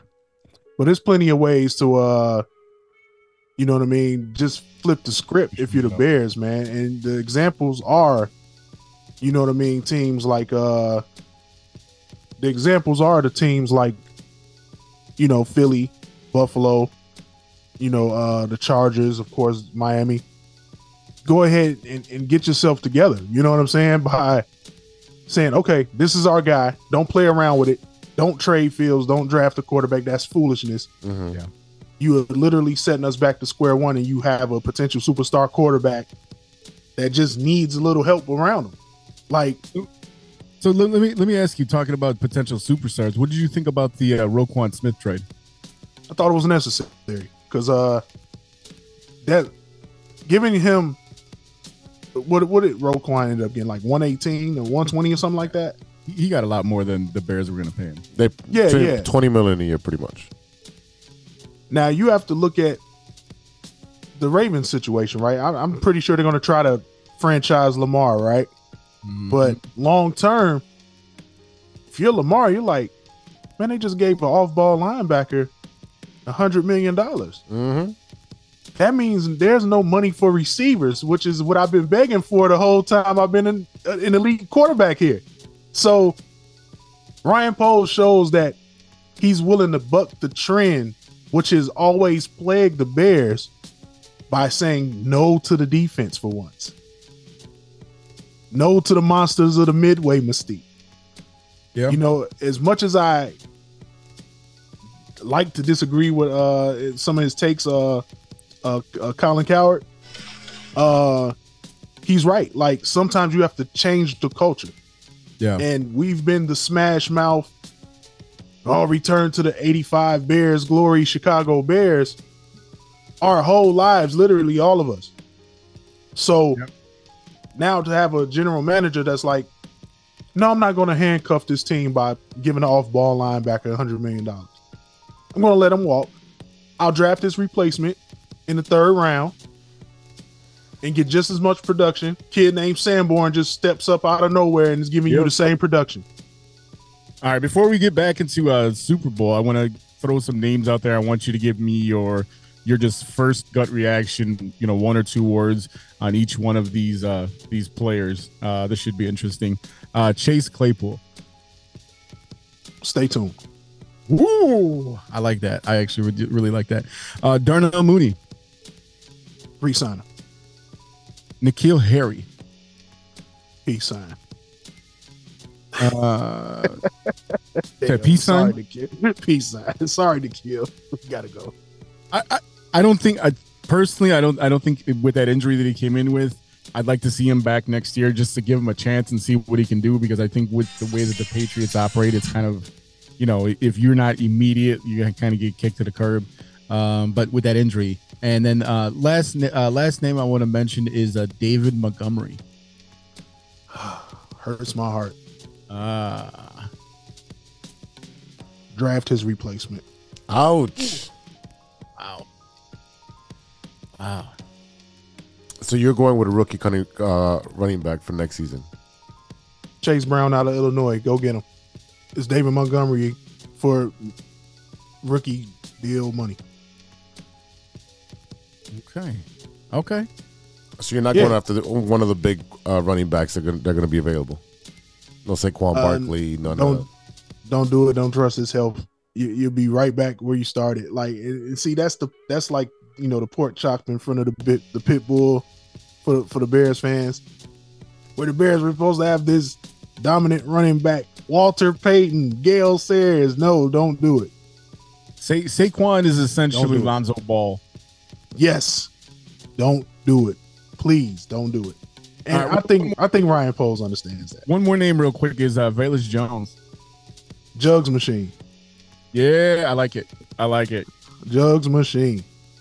He, right. he's going to be a player though. I I, I I I believe in Velus Jones. He just one of those things. Kid with so much natural ability. Yeah.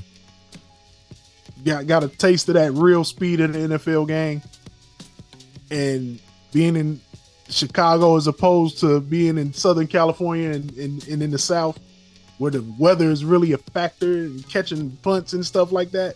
Yeah. He'll come back. He's to bounce back. He's to he's to be solid though. I like him. Okay, let's uh, loop back to some of these uh, storylines for the Super Bowl. Yes, Uh, another really interesting uh, storyline is the uh, the Kelce Bowl. Uh, it's the first time the two brothers are going to be facing against each other. Um, I think you had uh, Jason and Devin McCourty played for the uh, Patriots at the same time, so that was pretty cool. And you did have the Harbaugh brothers uh, face each other when the Ravens and the 49ers went uh, a few years ago. But this is the first time in NFL history you're going to have uh, two brothers playing against each other. Um, we know that they are big uh, fans of one another. We always see the other one at the game during the playoffs if one is knocked out. So Jason Kelce, one of the best tight ends in the game. I mean, probably ever, if we're being honest with ourselves, the way his catching ability is. Um, and then uh, Travis Kelce, you know, obviously one of the, the, the best what uh, offensive linemen in, in NFL history. So it's going to be really interesting for that family up in the stands on that game. Uh, you know, th- this is this is just one of those really cool uh, coincidences that that we've never seen before. Yeah, man, this Super Bowl is fu- is full of those kind of storylines, man. That makes the game and the week leading up to it more interesting. Uh, and then you got we talked about it before. Uh, Pat Mahomes and Jalen Hurts, the first two uh, black NFL quarterbacks to be facing off against each other in the Super Bowl. And you know, we can go back to Doug Williams talk about you know one of the first ones. Uh, uh, NFL quarterbacks to make it to the Super Bowl, black NFL quarterbacks. We talk, about uh, all the the stigma that was behind black quarterbacks. We've talked about it before on this uh, show very early on when when we were coming on when the Bears had Trubisky and the uh, uh, the dispute over whether they should have got Mahomes and how the Bears never want to draft a black quarterback. Well, now their presidents, their GM, and their quarterback are all black. Can you tell us uh, what you think about the significance of these two quarterbacks facing off against each other?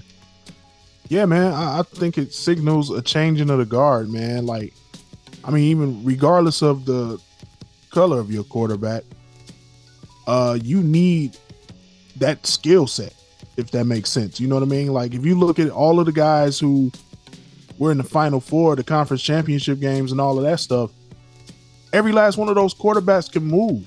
Like even even Joe Burrow shook somebody out of their socks when he had when he had to have that first down. Like there's no more. You you literally just saw the the end of that era with Tom Brady sitting in the pocket, and it just it was just over. Like, yeah, we'll give you the dink and dunk stuff, man. Like defenses are too good now; they're too athletic. If you don't have like exceptional playmakers, and you know the the you know the Buccaneers were banged up. Very. If you if you have to be able to sur- surround those type of quarterbacks with elite offensive linemen, and it's so hard to field a group of five, you know, elite linemen uh, nowadays that you're gonna have to be able to get out of trouble with your legs. Like you, you're seeing it. Look at Mahomes; he's like a magician, and he's doing it with his legs to set Is up the throws. Is that due to how good NFL defenses are, or the offense offensive line are just not that good as they used to be? uh, I just think it's it's just hard to keep a group together because like once once you have a good offensive lineman, I mean those dudes are getting paid well. So, you know, it, it- the days of like, hey, unless you're killing it in the draft, it's it's hard to go out and sign, you know, three or four good O linemen, you know, back to back like that. So, Right. it's, you kind of got to get lucky a little bit. Got to have a little bit of, you know, we're drafting and developing some guys, and you know, we hit big on a couple of free agents, man. So, yeah, it's it's it's definitely uh one of those things where the minute Tampa had those injuries on the O line, you could just see the difference. Like Brady's a sitting duck back.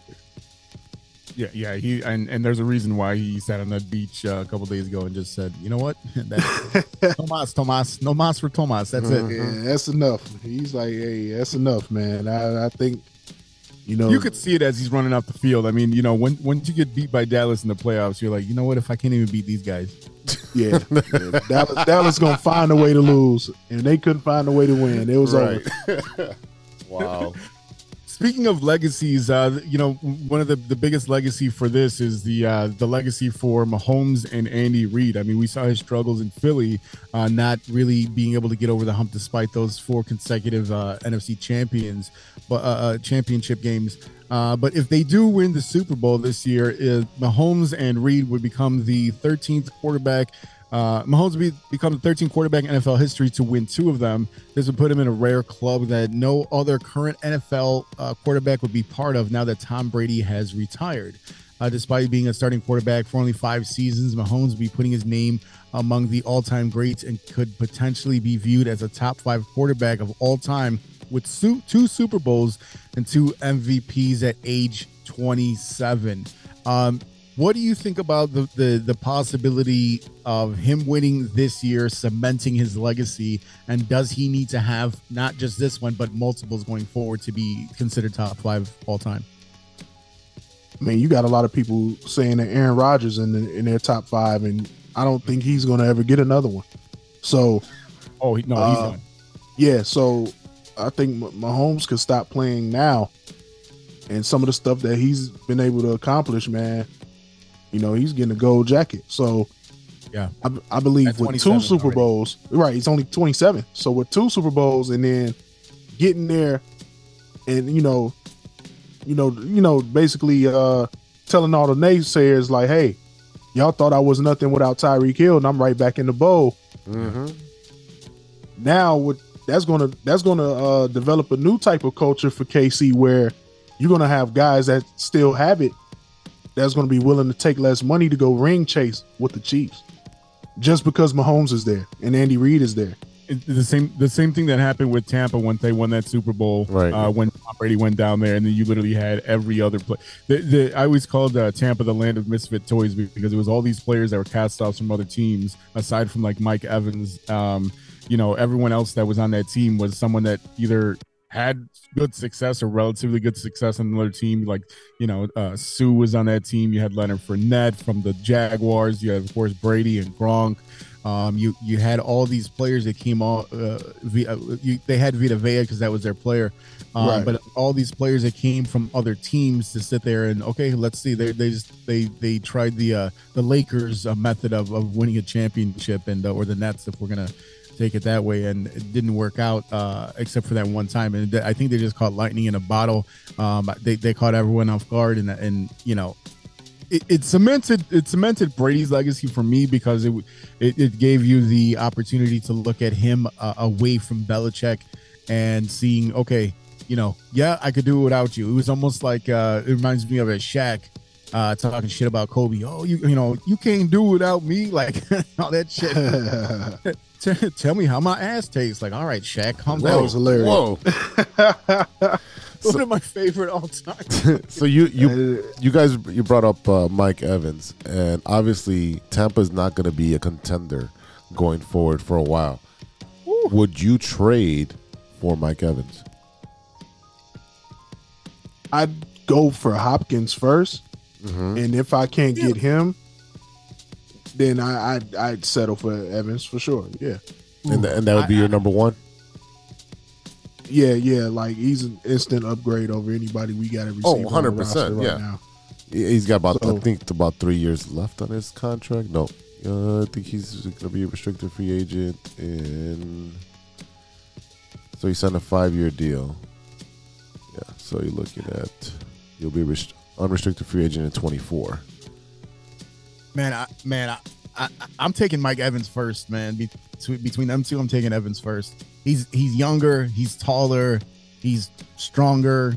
Man, he's younger than Hop. The weight, yeah, yeah. He so Wow, I always Yeah. thought that they were about the same age or that Yeah. Evans was. Oh, it seems like They're Mike close. Evans Yeah, has Mike- been Mike around Evans forever, is- right? That yeah, Mike. Evans is a year younger and about three inches taller. Eh, but Yeah, I'm taking Mike Evans. I just I feel just- like I feel and- like and Hopkins, I feel like Hopkins is like I, I don't know. I feel like his route running. I think he has a uh, to me he has a better attitude because Hop like you know what I mean like he he's he's he he's he forced his way out of the you know what I mean like well I mean like yeah there was some shit that was said but I mean like I don't know Mike Evans you never when do you ever hear anything bad about Mike Evans when do you ever hear Mike Evans name unless he's catching a touchdown That's true, man. Like, I mean, you, I, I'd take them both. I mean, if I could get it, but, but, uh, I'm just thinking about Justin Fields' development, right? And Yeah. uh, the type of receiver that Evans is, I think it fits what Justin Fields and the offense wants to do a little more because they want to push the ball downfield. And yeah, Mike Evans is, I would, I would feel like a better fit for that purpose. But then why do you why do you have Chase Claypool? You know what I mean? So I feel like DeAndre Hopkins is a guy that can beat man coverage in his sleep. And you got guys and you know the, these quarterbacks are taking the next step. Like you look around the league and you see all these guys taking the next step. It's because they got a guy that can beat man coverage in their sleep.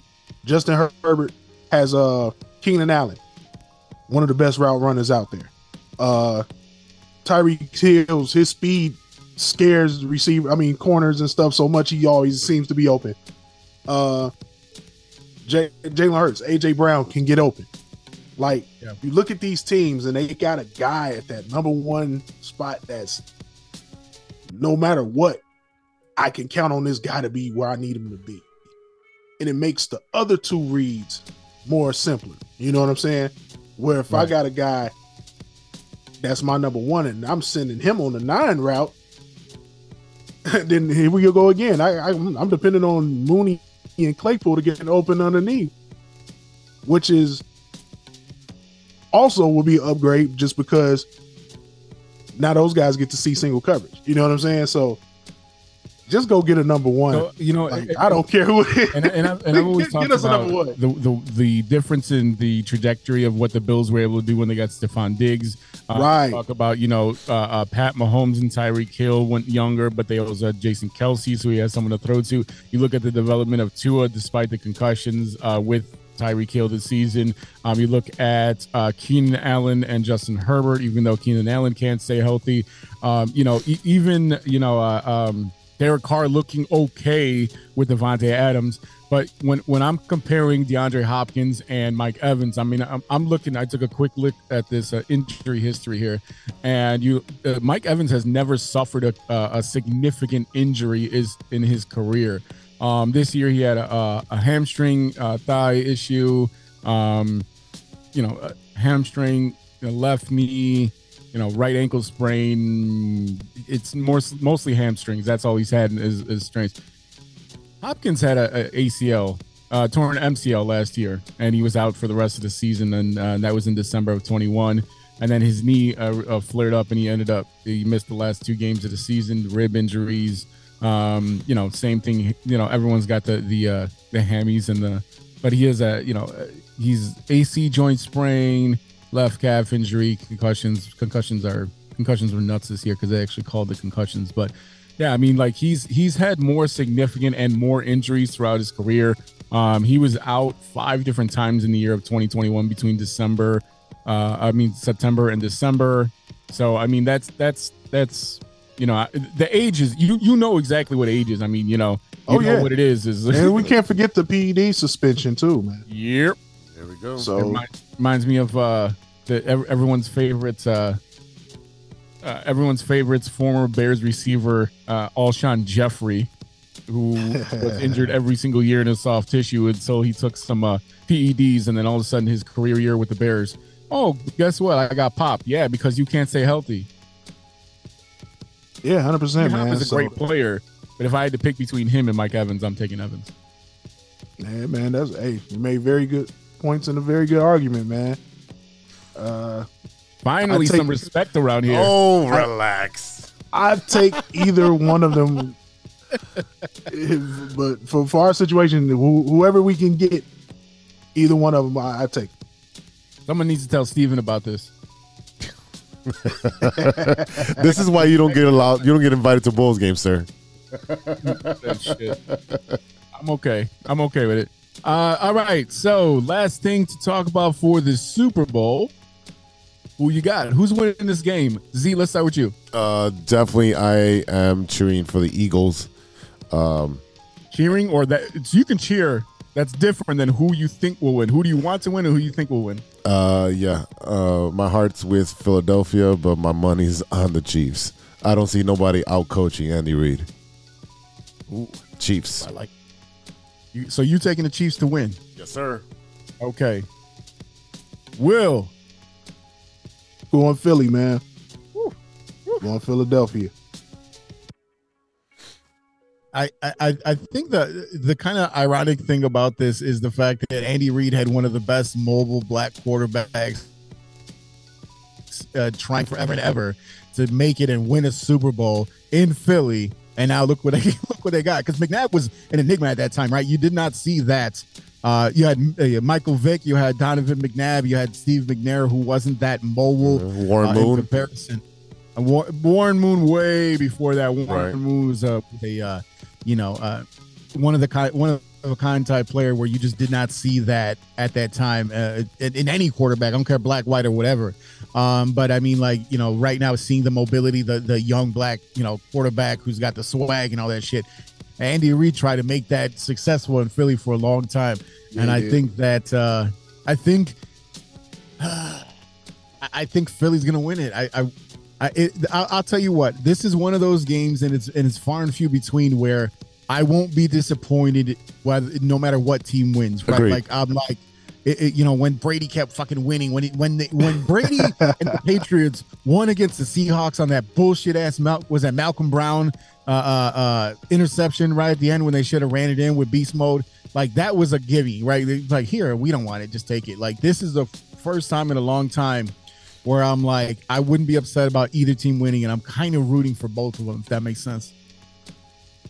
Uh, I have a, I have a very important fact, uh, a key factor that uh, Philly will be the first team that the Chiefs have faced in the playoffs that may be able to block Chris Jones.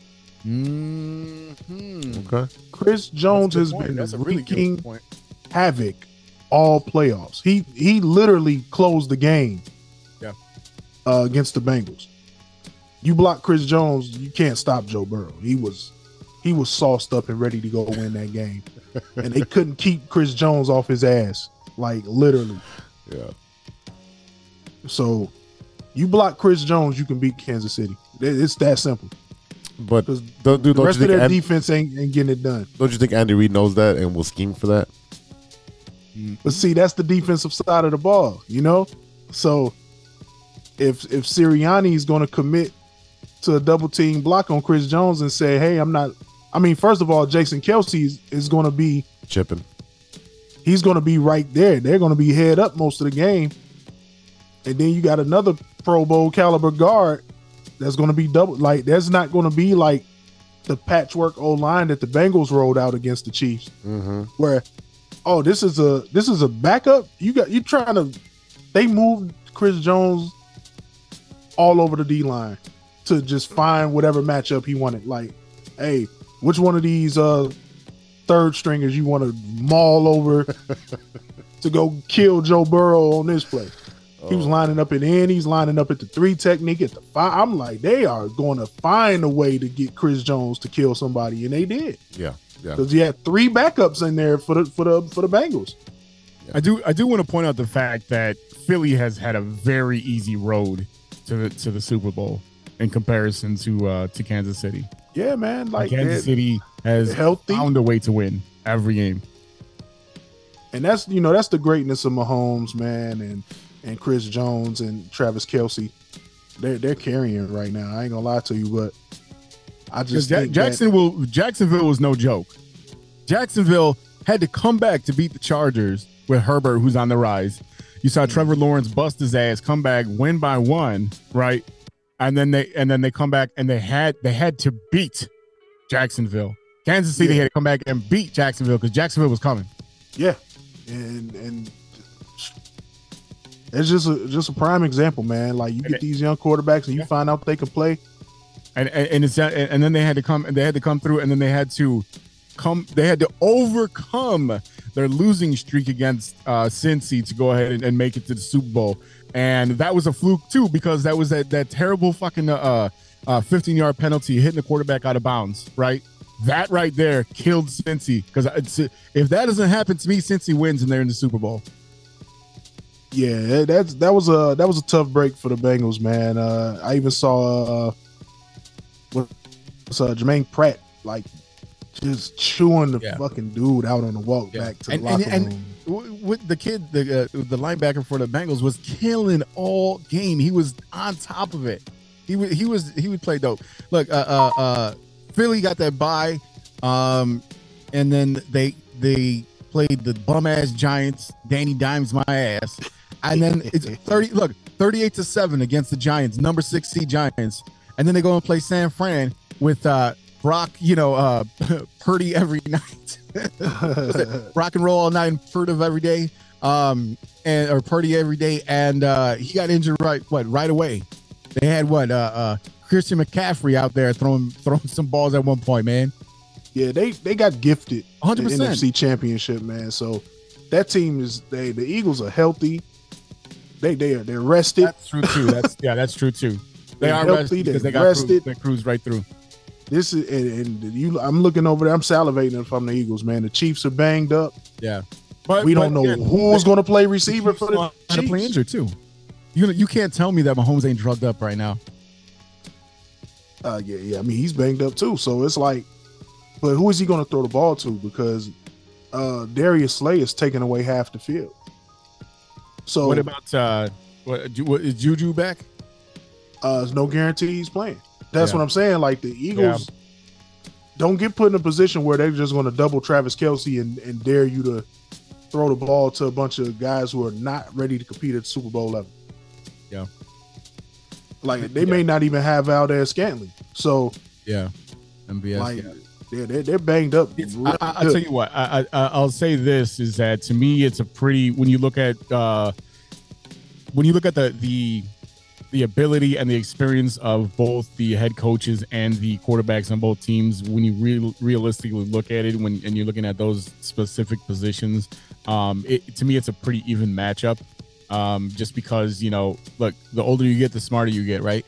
Andy Reid uh, has every trick in the book, and he I, I think he will find a way to scheme to be able to like like Z said he'll be able to scheme his way uh, into success but they have to execute. And and you know the, the Eagles the Eagles definitely have the defense to stop them, but you know eh, it's it that's that's why this is one of those games where you're just like all right you know what I mean? Like it, you it's really a coin flip. Um all things going all things being equal eagles can take it for sure. But i mean i feel like andy reid has a, a few tricks up his sleeve along with that uh sharpie he's been drawing mustaches on I was just gonna say that. and you know, I will say this too, man. Like, I'm not gonna don't uh, Justin. Uh, I mean, excuse me, uh, Jalen Hurts legs, man, are going to be a huge factor in this game. Huge factor. No If doubt. he if he's able to to scramble and run around and convert those key first downs, they could keep the Chiefs' offense off the field. Which would be yeah, yeah. So it's going to be a hell of a game, man. I can, I'm excited, man. I'm going. I am too. I'm going to try not to get the itis and fall asleep during the halftime performance or whatnot. And I'm, I'm ready, man. Super Bowl. rihanna make sure you're wide awake yeah, that's a fact, right? I forgot about that. Nah, yeah, I'll be just fine. I'll be just fine. This ain't like uh, who who, who we had last year? Uh, Death Row. What's Uh, shit, I don't. it- yeah, it wasn't Eminem there, and I'm like, I'm. Aren't we tired of Eminem? Hey, Yeah. but but sp- speak, speaking of which, real quick, I want to give you a shout out for that Timbuktu T-shirt you rocking on the on the Yeah. screen right. Now. I really appreciate that. That is super Oh dope. yeah, man. We always gonna rep Tim, man. Uh, make sure y'all do- donate to the foundation as well, man. Uh, just uh, you know, I miss my brother, man, and Yep. you know, Tim was one of the good guys, man. One of the one of the few people that you can count on to play Chicago artists on WGCI, man. Like, and you know how hard that is. As a- just a reminder out there to all the men, uh, especially men over 40, start going to get your checkups, uh, get uh, take care of your body, because you know it, it- if something gets a hold of you, it'll it'll take you out real quick. That's facts. Yeah, man. Yeah, Tim definitely uh, going way too soon, man. But his foundation and his legacy is living on through us all, man. And uh, yeah, man, we're gonna always rep Tim, man. So yeah, that's that's that's that's it with that, man. You know. All right, ladies and gentlemen, we'll be right back with stirring the pot after a word from our sponsors. Hey, true Chicago sports fans, show off your Chicago pride with some fresh clothes from Grit Clothing Company. Grit Clothing Company. At Grit Clothing, they create that simple yet classic style that represents that Chicago Southside lifestyle. From t shirts to hoodies, hats to glassware, they've got you covered. Grit has everything you need to represent your Chicago pride. So do it right now. Check out gritclothingco.com and use the promo code TrueFan15. TrueFan15. For 15, 15, 15, 15. percent off your entire order. Let me say it again. That's gritclothingco.com and use the promo code TrueFan15 for 15% off of your entire order.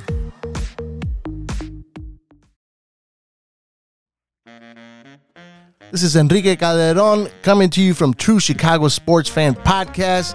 Come check me out on social media, Enrique Calderon Official on Instagram and Facebook.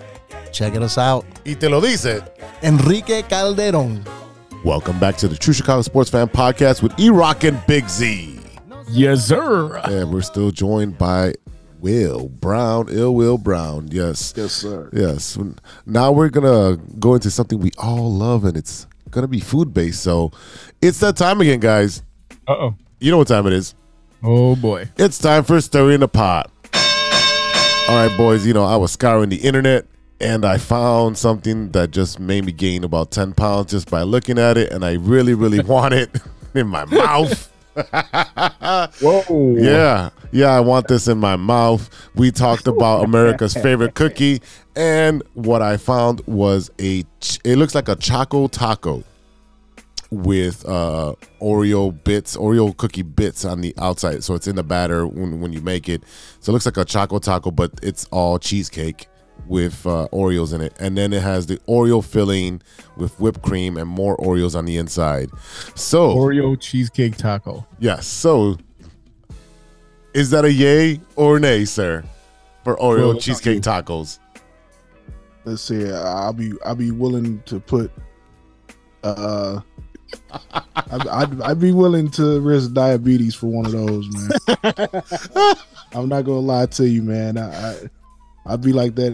What's the guy be on, on the one commercial? Be like diabetes. Diabetes. That's it. Brimley. Yeah, that's me right there with one of them tacos in my hand, like diabetes. I'm I'm just gonna park outside the ER and take a bite. Dude, Like this this is one of those things where I'm going to get a dose of insulin before I start eating it, right? Because I, I mean, Oreo cheesecake taco. Thi- you know what? This is one of those things. To be honest with you, it looks absolutely delicious for like one, maybe two bites, because I feel like that third bite, you're like you're. It's it looks like it's, just so rich. rich. So rich, Right. yeah. Go up. You know, like I'm not 12 anymore. I'm not. I can't eat a whole one. I can't eat a whole one of these anymore. That's why the older you get, you're like, oh man, bran muffins are delicious. Like, yeah, because I'm already had enough sugar in my life. They- I don't need any more sugar if I want to keep my toes. So Yeah. what I'm hearing is three yeses. We Yeah, would all try them. absolutely. We would all try that. That's amazing. Nah, I'm, ris- I'm risking it all for one of those tacos, man. I ain't gonna lie to you, bro. That It's Go- got Oreos in the shell. How fat is that? Like, I'm looking at it. I'm just examining it further, and it's literally Oreos in every layer of the taco, man. Yeah, man. I, I, I, I went up a bra size just looking at this picture. You see, man, like I, I'd take it like to a whole nother level, man. Like I, I would like deep fry the motherfucker. Oh. die. if we're gonna go, we're going all in now. Right, right, yeah, no, that yeah, no. That's that's like the the old story of uh what Richard Pryor in his comedy routine. He goes, "My father went the best way. He he went during sex. He came and went at the same time." That's the best way to go. You deep fry that motherfucker and eat it, bro. You're literally going. It's like the episode of Tom and Jerry when you see his soul leave his body. That's that's gonna be me. Yeah, but it, it- it's also like the other episode of Tom and Jerry where it's sitting on the windowsill with a fucking little hand just dra- drawing you in, like you know, luring you in. Like, here, come on, big boy, check this. out." Check out the pie. Come Good see thing- me sometime. right, like "Oh, I'm already a big boy. It can't get any bigger.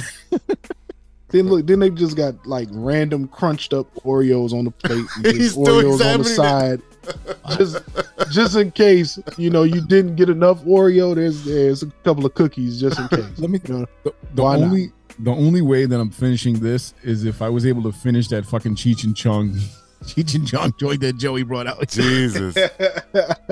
Because that's one of them things. Like that's the like you get to the end and it's either it's either that's it or like oh shit how did I finish that whole thing? Like it's one or the other. yeah, that that is definitely uh that there is definitely I just finished smoking an outrageous amount of weed. yes, The gravity bong. Oh, this is Yeah. definitely this is definitely a creation by somebody who's a pothead. Oh, hands down, man. This is like, oh, I'm gonna make a cheesecake, but I'm gonna put a bunch of Oreos in it, and then Right. I, I'm gonna go to McDonald's and get an Oreo McFlurry and put that shit inside of it, and then get some more Oreos and crumble them up, and then put some whipped cream on it and more Oreos on top. Now see the thing is is a, Yeah, a true fat that's kid will go to Culver's because that shit is way better than a damn uh that broken ice cream from uh, McDonald's. Yeah, but Culver's ain't up late. Culver's closes early. yeah, you can't get Culver's past nine o'clock, Yep. Man. That- And you know, trust me, my fat ass has been definitely hanging out at Culver's after nine o'clock, looking in the window like, Y'all open? "See you tomorrow." like I, I'm, I'm just gonna sleep here. I'm gonna be the first one to drive through. Like you wait for tickets. Hell yeah, man! It's like be like the Beyonce tickets, man. I'll be back. I will be back for a con- concrete mixer tomorrow. That, that was that was me in the Taco Bell drive through. And the last person to drive through last night, and they're just sitting there. I'm paying for it this morning. Let me tell you, but uh, I I, I feel like uh, even a cup of coffee this morning was a bad idea after that fucking uh, deluxe craving box that I had at fucking twelve thirty at night. Holy shit, man! Did have you guys tried the wings yet, man? No, I I, will though. Try the wings, man. Like then this is pleasant. They're pleasantly not made out of squirrel testicles like I thought they were. so not bad, not bad. They're actually not that bad. Excuse me, sir. That's a Mexican squirrel testicle. Oh, yeah, you can't forget about the nacho powder they pour all over that shit. Like, So, uh, oh man. Well, I you know what I did is I, I got in that deluxe cravings box. You get that little cup of cheese, and I definitely put like three packets of mild sauce in there, and that probably didn't do, do me any good either. Oh no, no. And it, eh, that shit was fire. you were living on the edge last night, bro. Oh yeah, Yeah, at the no, I'm edge of the toilet. all on the edge of the toilet. That's right. Oh man, I, I made sure the dude wipes were ready this morning. Oh yeah, yeah, yeah. The Taco Bell have you have you with the type of shits that dry when it itch, man. Like you, itch when it dries, man. You gotta be careful with Taco Bell, man. Like that shit is Oh, man. explosive diarrhea inducing food. Sometimes you need your colon clean, man. That's what I'm saying. That's what you take two days before you get a colonoscopy. Like, oh, I'm just getting a head start. Yeah, when they're squeaky clean after eating Taco Bell, man. Oh man. All right, let's shift gears. Before we go, what you looking at? What are you watching that isn't sports? Will start us off. Uh, for me, man, it's always uh crazy. Okay, for me right now is Charleston White trolling videos on YouTube when he's uh he's arguing back and forth with the, the young kid from Cleveland. What? Oh my god, man! Like, just uh go on YouTube and Google Charleston White versus Cleveland Goon, and you you will laugh yourself into a six pack, bro. I promise you. it is so funny. I'm gonna need that after that uh, that Choco Taco thing. Oh, 100%. hey, man, listen. Charleston White is willing to put his life on the line for internet fame, and he's still alive, and it's amazing that he is. But he's taking it to extreme proportions with this Cleveland kid, man. Like, Okay. like it starts off the Cleveland kid is like, uh, yeah, yeah, I heard you coming to Cleveland on my daughter. I'm gonna slide on you and I'm gonna see you. And then Charleston White proceeds to tell him, fuck that bitch to his daughter. Shit. My God. And then the kid is like so blown by it, right? He's like, what? And then he's like screaming with the gun pointed Like, at the how do you ceiling. And it's like he, he couldn't believe it. He like Charleston White doubled down on the shenanigans on him. Like, it, it- just watch it, man. I promise you, you'll go down the rabbit hole. man. I have it pulled up here, and it looks. uh Yeah, this looks wild. He's been beefing with two years already. The, the guy's been beefing with him over well over two, going on three years. Wow. and it's just it's just shenanigans, man. Like every time Charleston White goes live, he's he's looking for this kid. Like that's where that's where they're at with it. It is All it is it is very entertaining. That's what I'm looking at. I would have to put we have to put that one on the list. I feel like uh uh I don't know if it's my age or, or what, but I completely forget about watching YouTube a lot of the times. YouTube is is YouTube is insane, bro. It is. It's just it, it, it's like social media videos all day. Hundred percent, man. Yeah. All right, Z, what you got? Uh, two things. Uh, prior to recording right now, I was watching that '90s show. I'm about two or three episodes in. Uh, It's it's okay so far. It's uh, you know, Wait, wait. nostalgic. Nostalgic. How how deep did you get into that 70s show? I've 'Cause you re- came very late. Um, I rewatched it when they put it back on Netflix from start to finish. So I, Okay. I and I I own the DVD set, so I I was always a fan of the show. Um, I I can watch that at any point and any episode, and I'll I'll be cracking up because that's that's Yeah. one of the most funniest shows I've ever watched. So right now it's it's kind of like you know the you know the kids are there. It's it's a little different. Um, so three four episodes in, it's it's I'm giving it a chance. I'm gonna give it to the end of the first season, and I'll make my decision from there. Have you seen guy? Have you seen that? Will, have you watched that show at all? Uh, the '90s show, I have to give it a chance. I was a big fan of that '70s show, so Oh, yeah. I'm definitely gonna. Uh, I- I'll probably wait until the whole season is finished and then just. I think it, it's It on- is. they dropped the whole thing at once. Yeah, it's Netflix. so they dropped so, the whole thing. So, I- so I could just go and binge it. Okay, so Yeah. I, I'll just yeah, I'll go ahead and binge it. See, see how I yeah, feel. so so I. I I watched it. Uh, I watched it all the way through. I think I watched it uh, about uh, one and a half times through, right? And uh, to me, I mean, and, and like Z said, like I, I watch the shit out of that '70s show. I mean, like constantly. Like when it's on Netflix, I just put it on repeat, repeat. Yep. Um, and, and to me, it felt just like a new season of that '70s show, right? You just got a new cast, um, and just the way it's set up. You still got the hub. You got Kitty. You got Red. You got um, um, you got Eric and Donna coming in making their appearances. Um, you know, I, I thought I thought it was it was uh, pretty well done. I really liked the the storylines that they had in there. Um, the relationships between the people. I mean, pe- the funny thing I thought was that people were like, "Well, this is like a Disney show and this and that." I'm like, I've never seen any Disney show where they fucking smoke weed. Like, I've never seen that. Right? Disney ain't messing with the weed, man. Like Billy and Millie and Willie and Todd or whatever, they didn't smoke no fucking weed. like I've never seen. You I've seen never Moana Hannah smoking Montana- weed. I've never seen Hannah Montana doing a gravity bong like you. I, I kind of wouldn't mind seeing that shit. Though. Something like a wrecking ball, you know. yeah. Oh yeah. So I, I'm, I'm gonna give it a chance to finish it. So I'll probably finish it sometime this week uh, when I'm not Word. coaching or whatever. You'll, but you'll enjoy you'll enjoy the whole thing, and they already got renewed for season two. yeah, I did see Nice. that. Yeah. Yeah. I I did see uh, somebody uh, on Facebook try to tear it apart. Like, oh, this wasn't in that. You know, this wasn't available at this certain time period. I'm like, just fucking enjoy the show. Why are you looking at the fucking Pringles in the background? They're like, oh, it was it wasn't in, in this whatever color. I'm like, ah, who cares? Yeah, Who that, fucking that cares. flavor of Pringles wasn't available in 1996. We're like, Right. yeah, but neither were you, so shut the fuck up. exactly. The other thing that I watched, another comedy thing, was You People, and and it's got mixed reviews. And I'm gonna tell you right now, I thought that shit was hilarious. Yeah. hilarious. You uh, you know, You People starting Eddie Murphy, Jonah Hill. You got uh, Lauren London. You got Julie Louis, Louis Dreyfus, Nia Long. Uh, Mike Epps is in there. You Yeah. got you know, a bunch of like uh, Rhea Perlman. Oh my God, she was in there. She was hilarious. Deon Cole. Duchovny, David Duchovny. Yeah, David Duchovny was hilarious uh, doing a cover on the piano. Elliott, Go- Gould, um, Anthony Anderson. Like it is an all-star cast.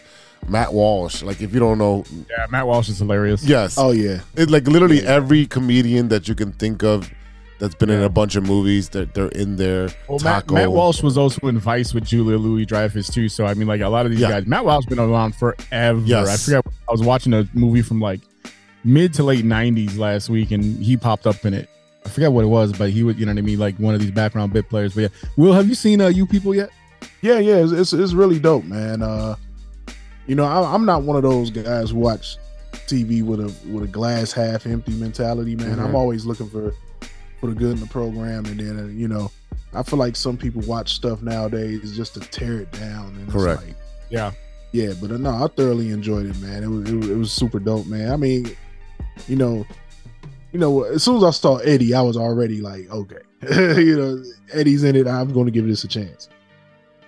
No, he he definitely has some some good lines in there. He was like, uh he goes, you know, black people's hair has gotten curlier and curlier. yes, sir. he, he was like, it was a. It said that, that they met in the Waffle House or some shit like that. He's like, no, me and your mother let, uh, met in the house of the Lord, and we shared our, you know, our, our love of the Lord. He's like, so I just made all that shit up, like that didn't happen. He's like, the fuck is wrong with you? Coming back around, and like you see him getting a little bit more dirty and vulgar. Like you know, you saw him move away from that for a long time with Daddy Daycare and. Shrek and all that shit because he got to make his money. He I mean, he got ten kids, so I mean he had to make some of that money, and he had to make some money for. He had to make some some movies for the kids, you know. And so uh, you know him see, seeing him back with that and Dolemite is my name and all that shit. I mean, really kind of coming back to his roots and uh, Yes, comedy again, man. I really, really, I, I love Eddie Murphy, and uh, I appreciate the fact that he's come back around in that in that uh, in that realm.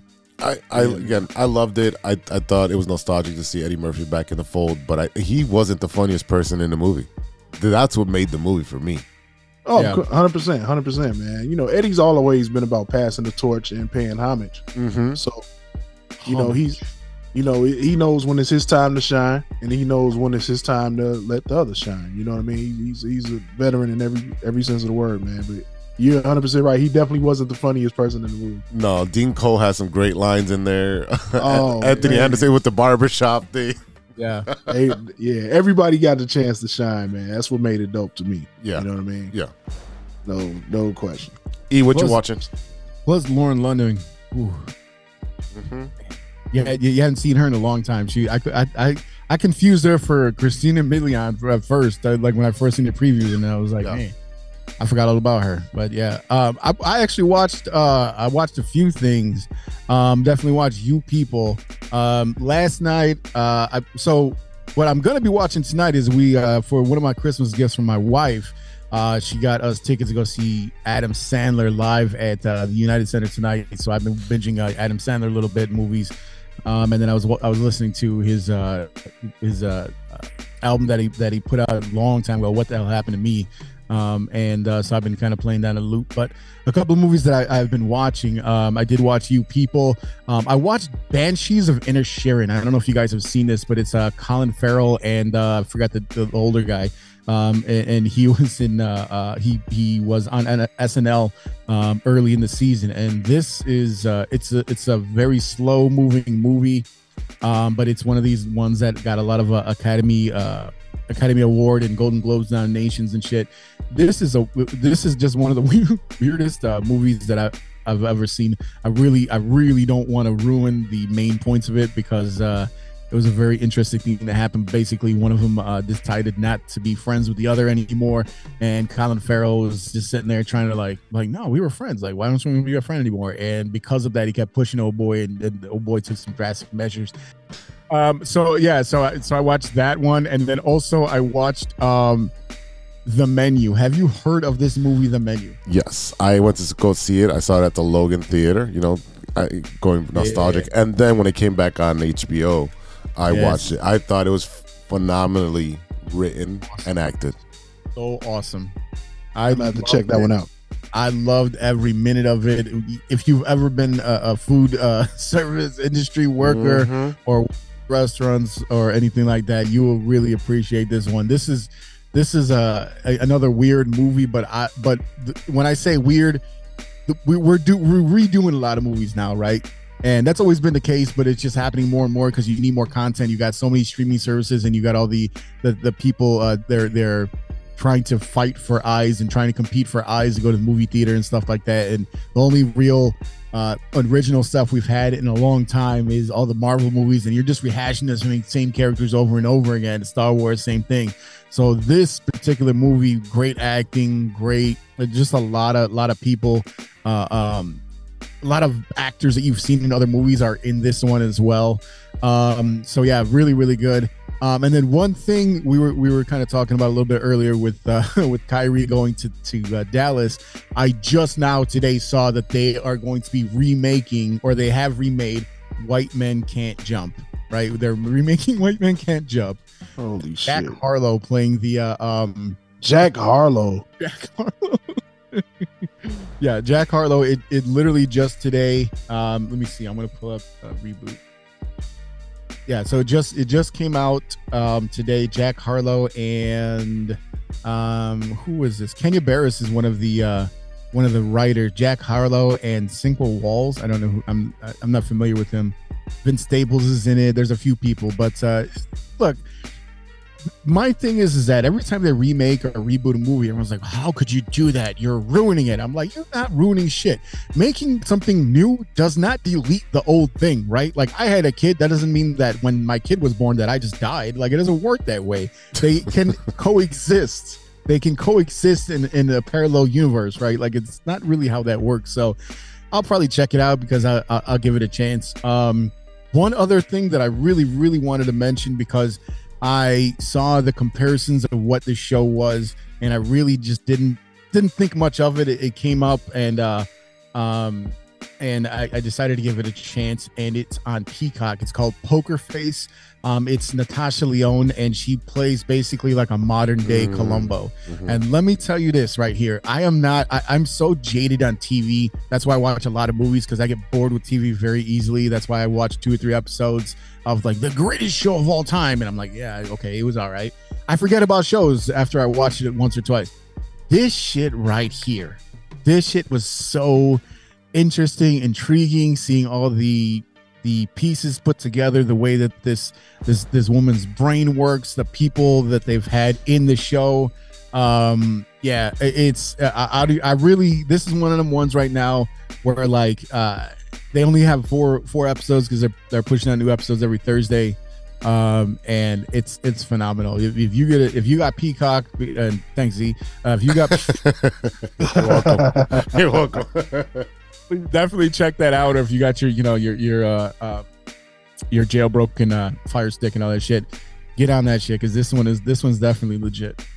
Have you guys heard about this one yet? Oh yeah, yeah, yeah. Like uh, you know, once once I had uh went and researched the storyline and I was like, wait a minute, they're rebooting. Like you can't really mess anything up that's kind of correlating to Columbo, right? You know what I'm saying? So I just was like, man, is she is she gonna be just as slick as Columbo was? I got I had to check and see just Yeah. to see because Columbo was a slick dude, man. Mm-hmm. she you know what it, it's funny so there's there is an episode so if you've seen that movie the menu uh the the asian lady that's in it the the z you know what i'm talking about Yep. she's in this in this uh, series as well there's you know once you actually kind of go down the list this is another one of those shows where it has a lot of people that you'll recognize from other tv shows or movies um but yeah i, I the, one- the one thing i will say is is that uh Natasha Lyonne, right? She had, uh, you know, we know her from American Pie when she came out. She was kind of like that, you know, that that rough and rough and tumble, like hey, it's not gonna happen, like that scratchy voice girl and this and that. She disappeared for a long time because she was all fucked up. Right, like after that, she did a lot of drugs. The last couple years, though, she has definitely had a resurgence. She's come back with a vengeance, and it, it's a show like this that is going to, you know, continue to keep her on the map because she did an absolutely phenomenal job in this show. I, I will recommend this to anyone that that is just a fan of TV in general. Yeah, that's definitely something I have on the list to watch. So as soon as I finish that 90s show, that's my next thing to watch. Yeah, and Yeah, I I'm said on there both of those. of it. You know I don't do that. Yeah. All right, ladies and gentlemen, that is it for today. Hopefully, you enjoyed uh, listening to us go back and forth about this Super Bowl and what we think the Bears are going to do with our special guest from Sibling Rivalry Sports, Mr. Ill Brown. Sir, tell us uh, where everyone can listen to your your sports uh, analysis and uh, tell us about these upcoming projects you got going on, man. Oh yeah, man. So uh everything at sibling rivalry sports, man, all one word. Uh YouTube, Twitch, Facebook, uh Instagram, every everywhere. Use social your media. You know what I'm saying? So uh check us out. Uh got a lot of hot takes. You know what I'm saying? And uh look forward to having you guys on a couple of episodes as well, man. So let's coordinate that. Let's do I've been watching and chiming in as much as I can, and you're like, Indeed. yeah, okay, because you know I can talk shit. Oh, absolutely, man. Uh having a lot of fun on there, you know, doing mock drafts and stuff, man. Uh uh and then then expanding the show, trying trying to not make it so bear centric. Yeah. So, you know, and listening to the audience, getting a lot of suggestions, man. So, you know, just developing and grinding on that, man. And uh coming up this year, uh, you know, the company I work for, Noir Caesar, uh, we just signed a book deal with Tokyopop. So all of our books will be in stores worldwide. Nice. Which is dope. And uh you know, got some other stuff that's coming out on TV. Oh. That uh we're in the NDA right now. I can't really say when and where, but it's happening, man. So next time we do one of these categories, well, hopefully you guys have been you know, binge watch something that we produce, man. So Oh yeah, definitely. Yeah, man. Absolutely. Absolutely. Well, you know, like I said, you know, we go way back from from being on the show in the very early days and talking about Bears. So, you know, really looking forward to uh, continuing to work with you, uh, work with some other shows. Like we had you uh, uh, rep the uh, TCSF fam uh, when you were uh, working with the uh, that uh, podcast host from Atlanta. I'm really really glad that that worked out and that that was able to happen. Um, but yeah, I mean, you know, like and, and then like you said, you know, you got that you're working with uh, Mike Logic and Joey Childs on the uh, Yes, sir. That's gonna be a blast. Too much to text. I'm really looking forward to that. I can't wait. I can't really, honestly, y'all. Like, hip hop in Chicago is alive and well, especially if you check out what is going on with Native, with with, with Il Brown got going on, with with all these little factions out there. That, like I said, people are not paying enough attention to what was really going on. But uh, make sure you check out Shy Native Entertainment Ideals new project. Feliz Iguapo coming out 3 3 23. Yes, and of sir. course, like I said, Mike Logic and Joey Childs, uh, first volume of their EP series coming out, Too Much to Text. Volume one coming out this Friday, February 10th. And that new single, Chips, is out now. Produced by Max Julian. It is out, and the video is out on YouTube, and it is super dope. Despite the fact that I know none of them can play any poker, but they did. They, they played. They played playing poker. They made it look good though. Well, they did a great job. They did. Chips joint is dope. all right, y'all. That is it for today. A big a big thank you to our sponsors, 606 Media, True Chicago Sports Fans, and Grit Clothing Company. Don't forget to go to gritclothingco.com and get your official TCSF podcast t-shirts. Search for keyword True Chicago and use our promo code TrueFan15 at checkout for 15% off of your entire order. That is TrueFan15. Go and get your gear right now. And don't forget to check out the rest of the 606 media lineup. The newest show on the 606 uh, family is No Water on the Weekend with Stephen and Sean. It's a pop culture forward podcast that dabbles in trou- uh, funny trivia, film, television, music, and Chicago centric news and happenings. New episodes available on Mondays wherever you listen to your podcast. And of course, the Bulls are back. That's right. NBA is ongoing. 606 Media, True Chicago Sports Fans, and Shy Native Entertainment presents All Net. Make sure to check out All Net with Mike Logic and Ideal after every Bulls game for breakdown and analysis. Uh, coming up soon, you will be able to see that show not only on the Shy Native page, but also on True Chicago Sports Fans. Uh, we're able to stream them on both now, so make sure you go ahead and check that out. And uh, also, don't forget to check out the Shy Native Radio podcast, which is now available on all major platforms. Mike Logic, Ideal, and Throw MC talk about sports, movies, and all types of ill shit. And once again, Chicago hip hop, Chicago music, Chicago artists. If you got something that you want people to hear, send it into Shy Native, and if they like it, they'll play it on air, and you'll definitely get your props and get your get your name out there and go see some uh go to see some 606 hip hip hop at Sub T. Go and visit your local venues, especially for keeping the Chicago hip hop alive. Shout out to Ronesh, Panic, Series Beats, and custom made for the beats we played on today's show. Check out paniconthebeat.com for all your Moleman merch and gear. And don't forget to check us out on social media. You can find us at True Shy Fans on Twitter and on TikTok. Find us on Facebook, Instagram, Spotify, and reach out to us with your uh, stirring the pot recommendations and ideas, uh, your uh, movie recommendation. Uh, Look, hey, just just talk to us. We would love to hear from our fans. You can hit us up at True Chicago Sports Fans at gmail.com or DM us on any of our social media platforms. All right, y'all, for the homie Ill Brown and Big C, this is E Rock. We'll see you next time on episode uh, 130. Until then, be good to each other. For the love of sports. Indeed. Peace. Yeah. I always like to keep my favorite snack handy. Need a little excitement? Step into a Slim Jim. Oh, yeah. A few moments later. You have a lot of incest. That's real. Shut your mouth. Lover boy. Nature versus nurture, Lodge. Nature always wins. I think he's on steroids. Hasta luego, amigos. Show's over, show's over, show's over.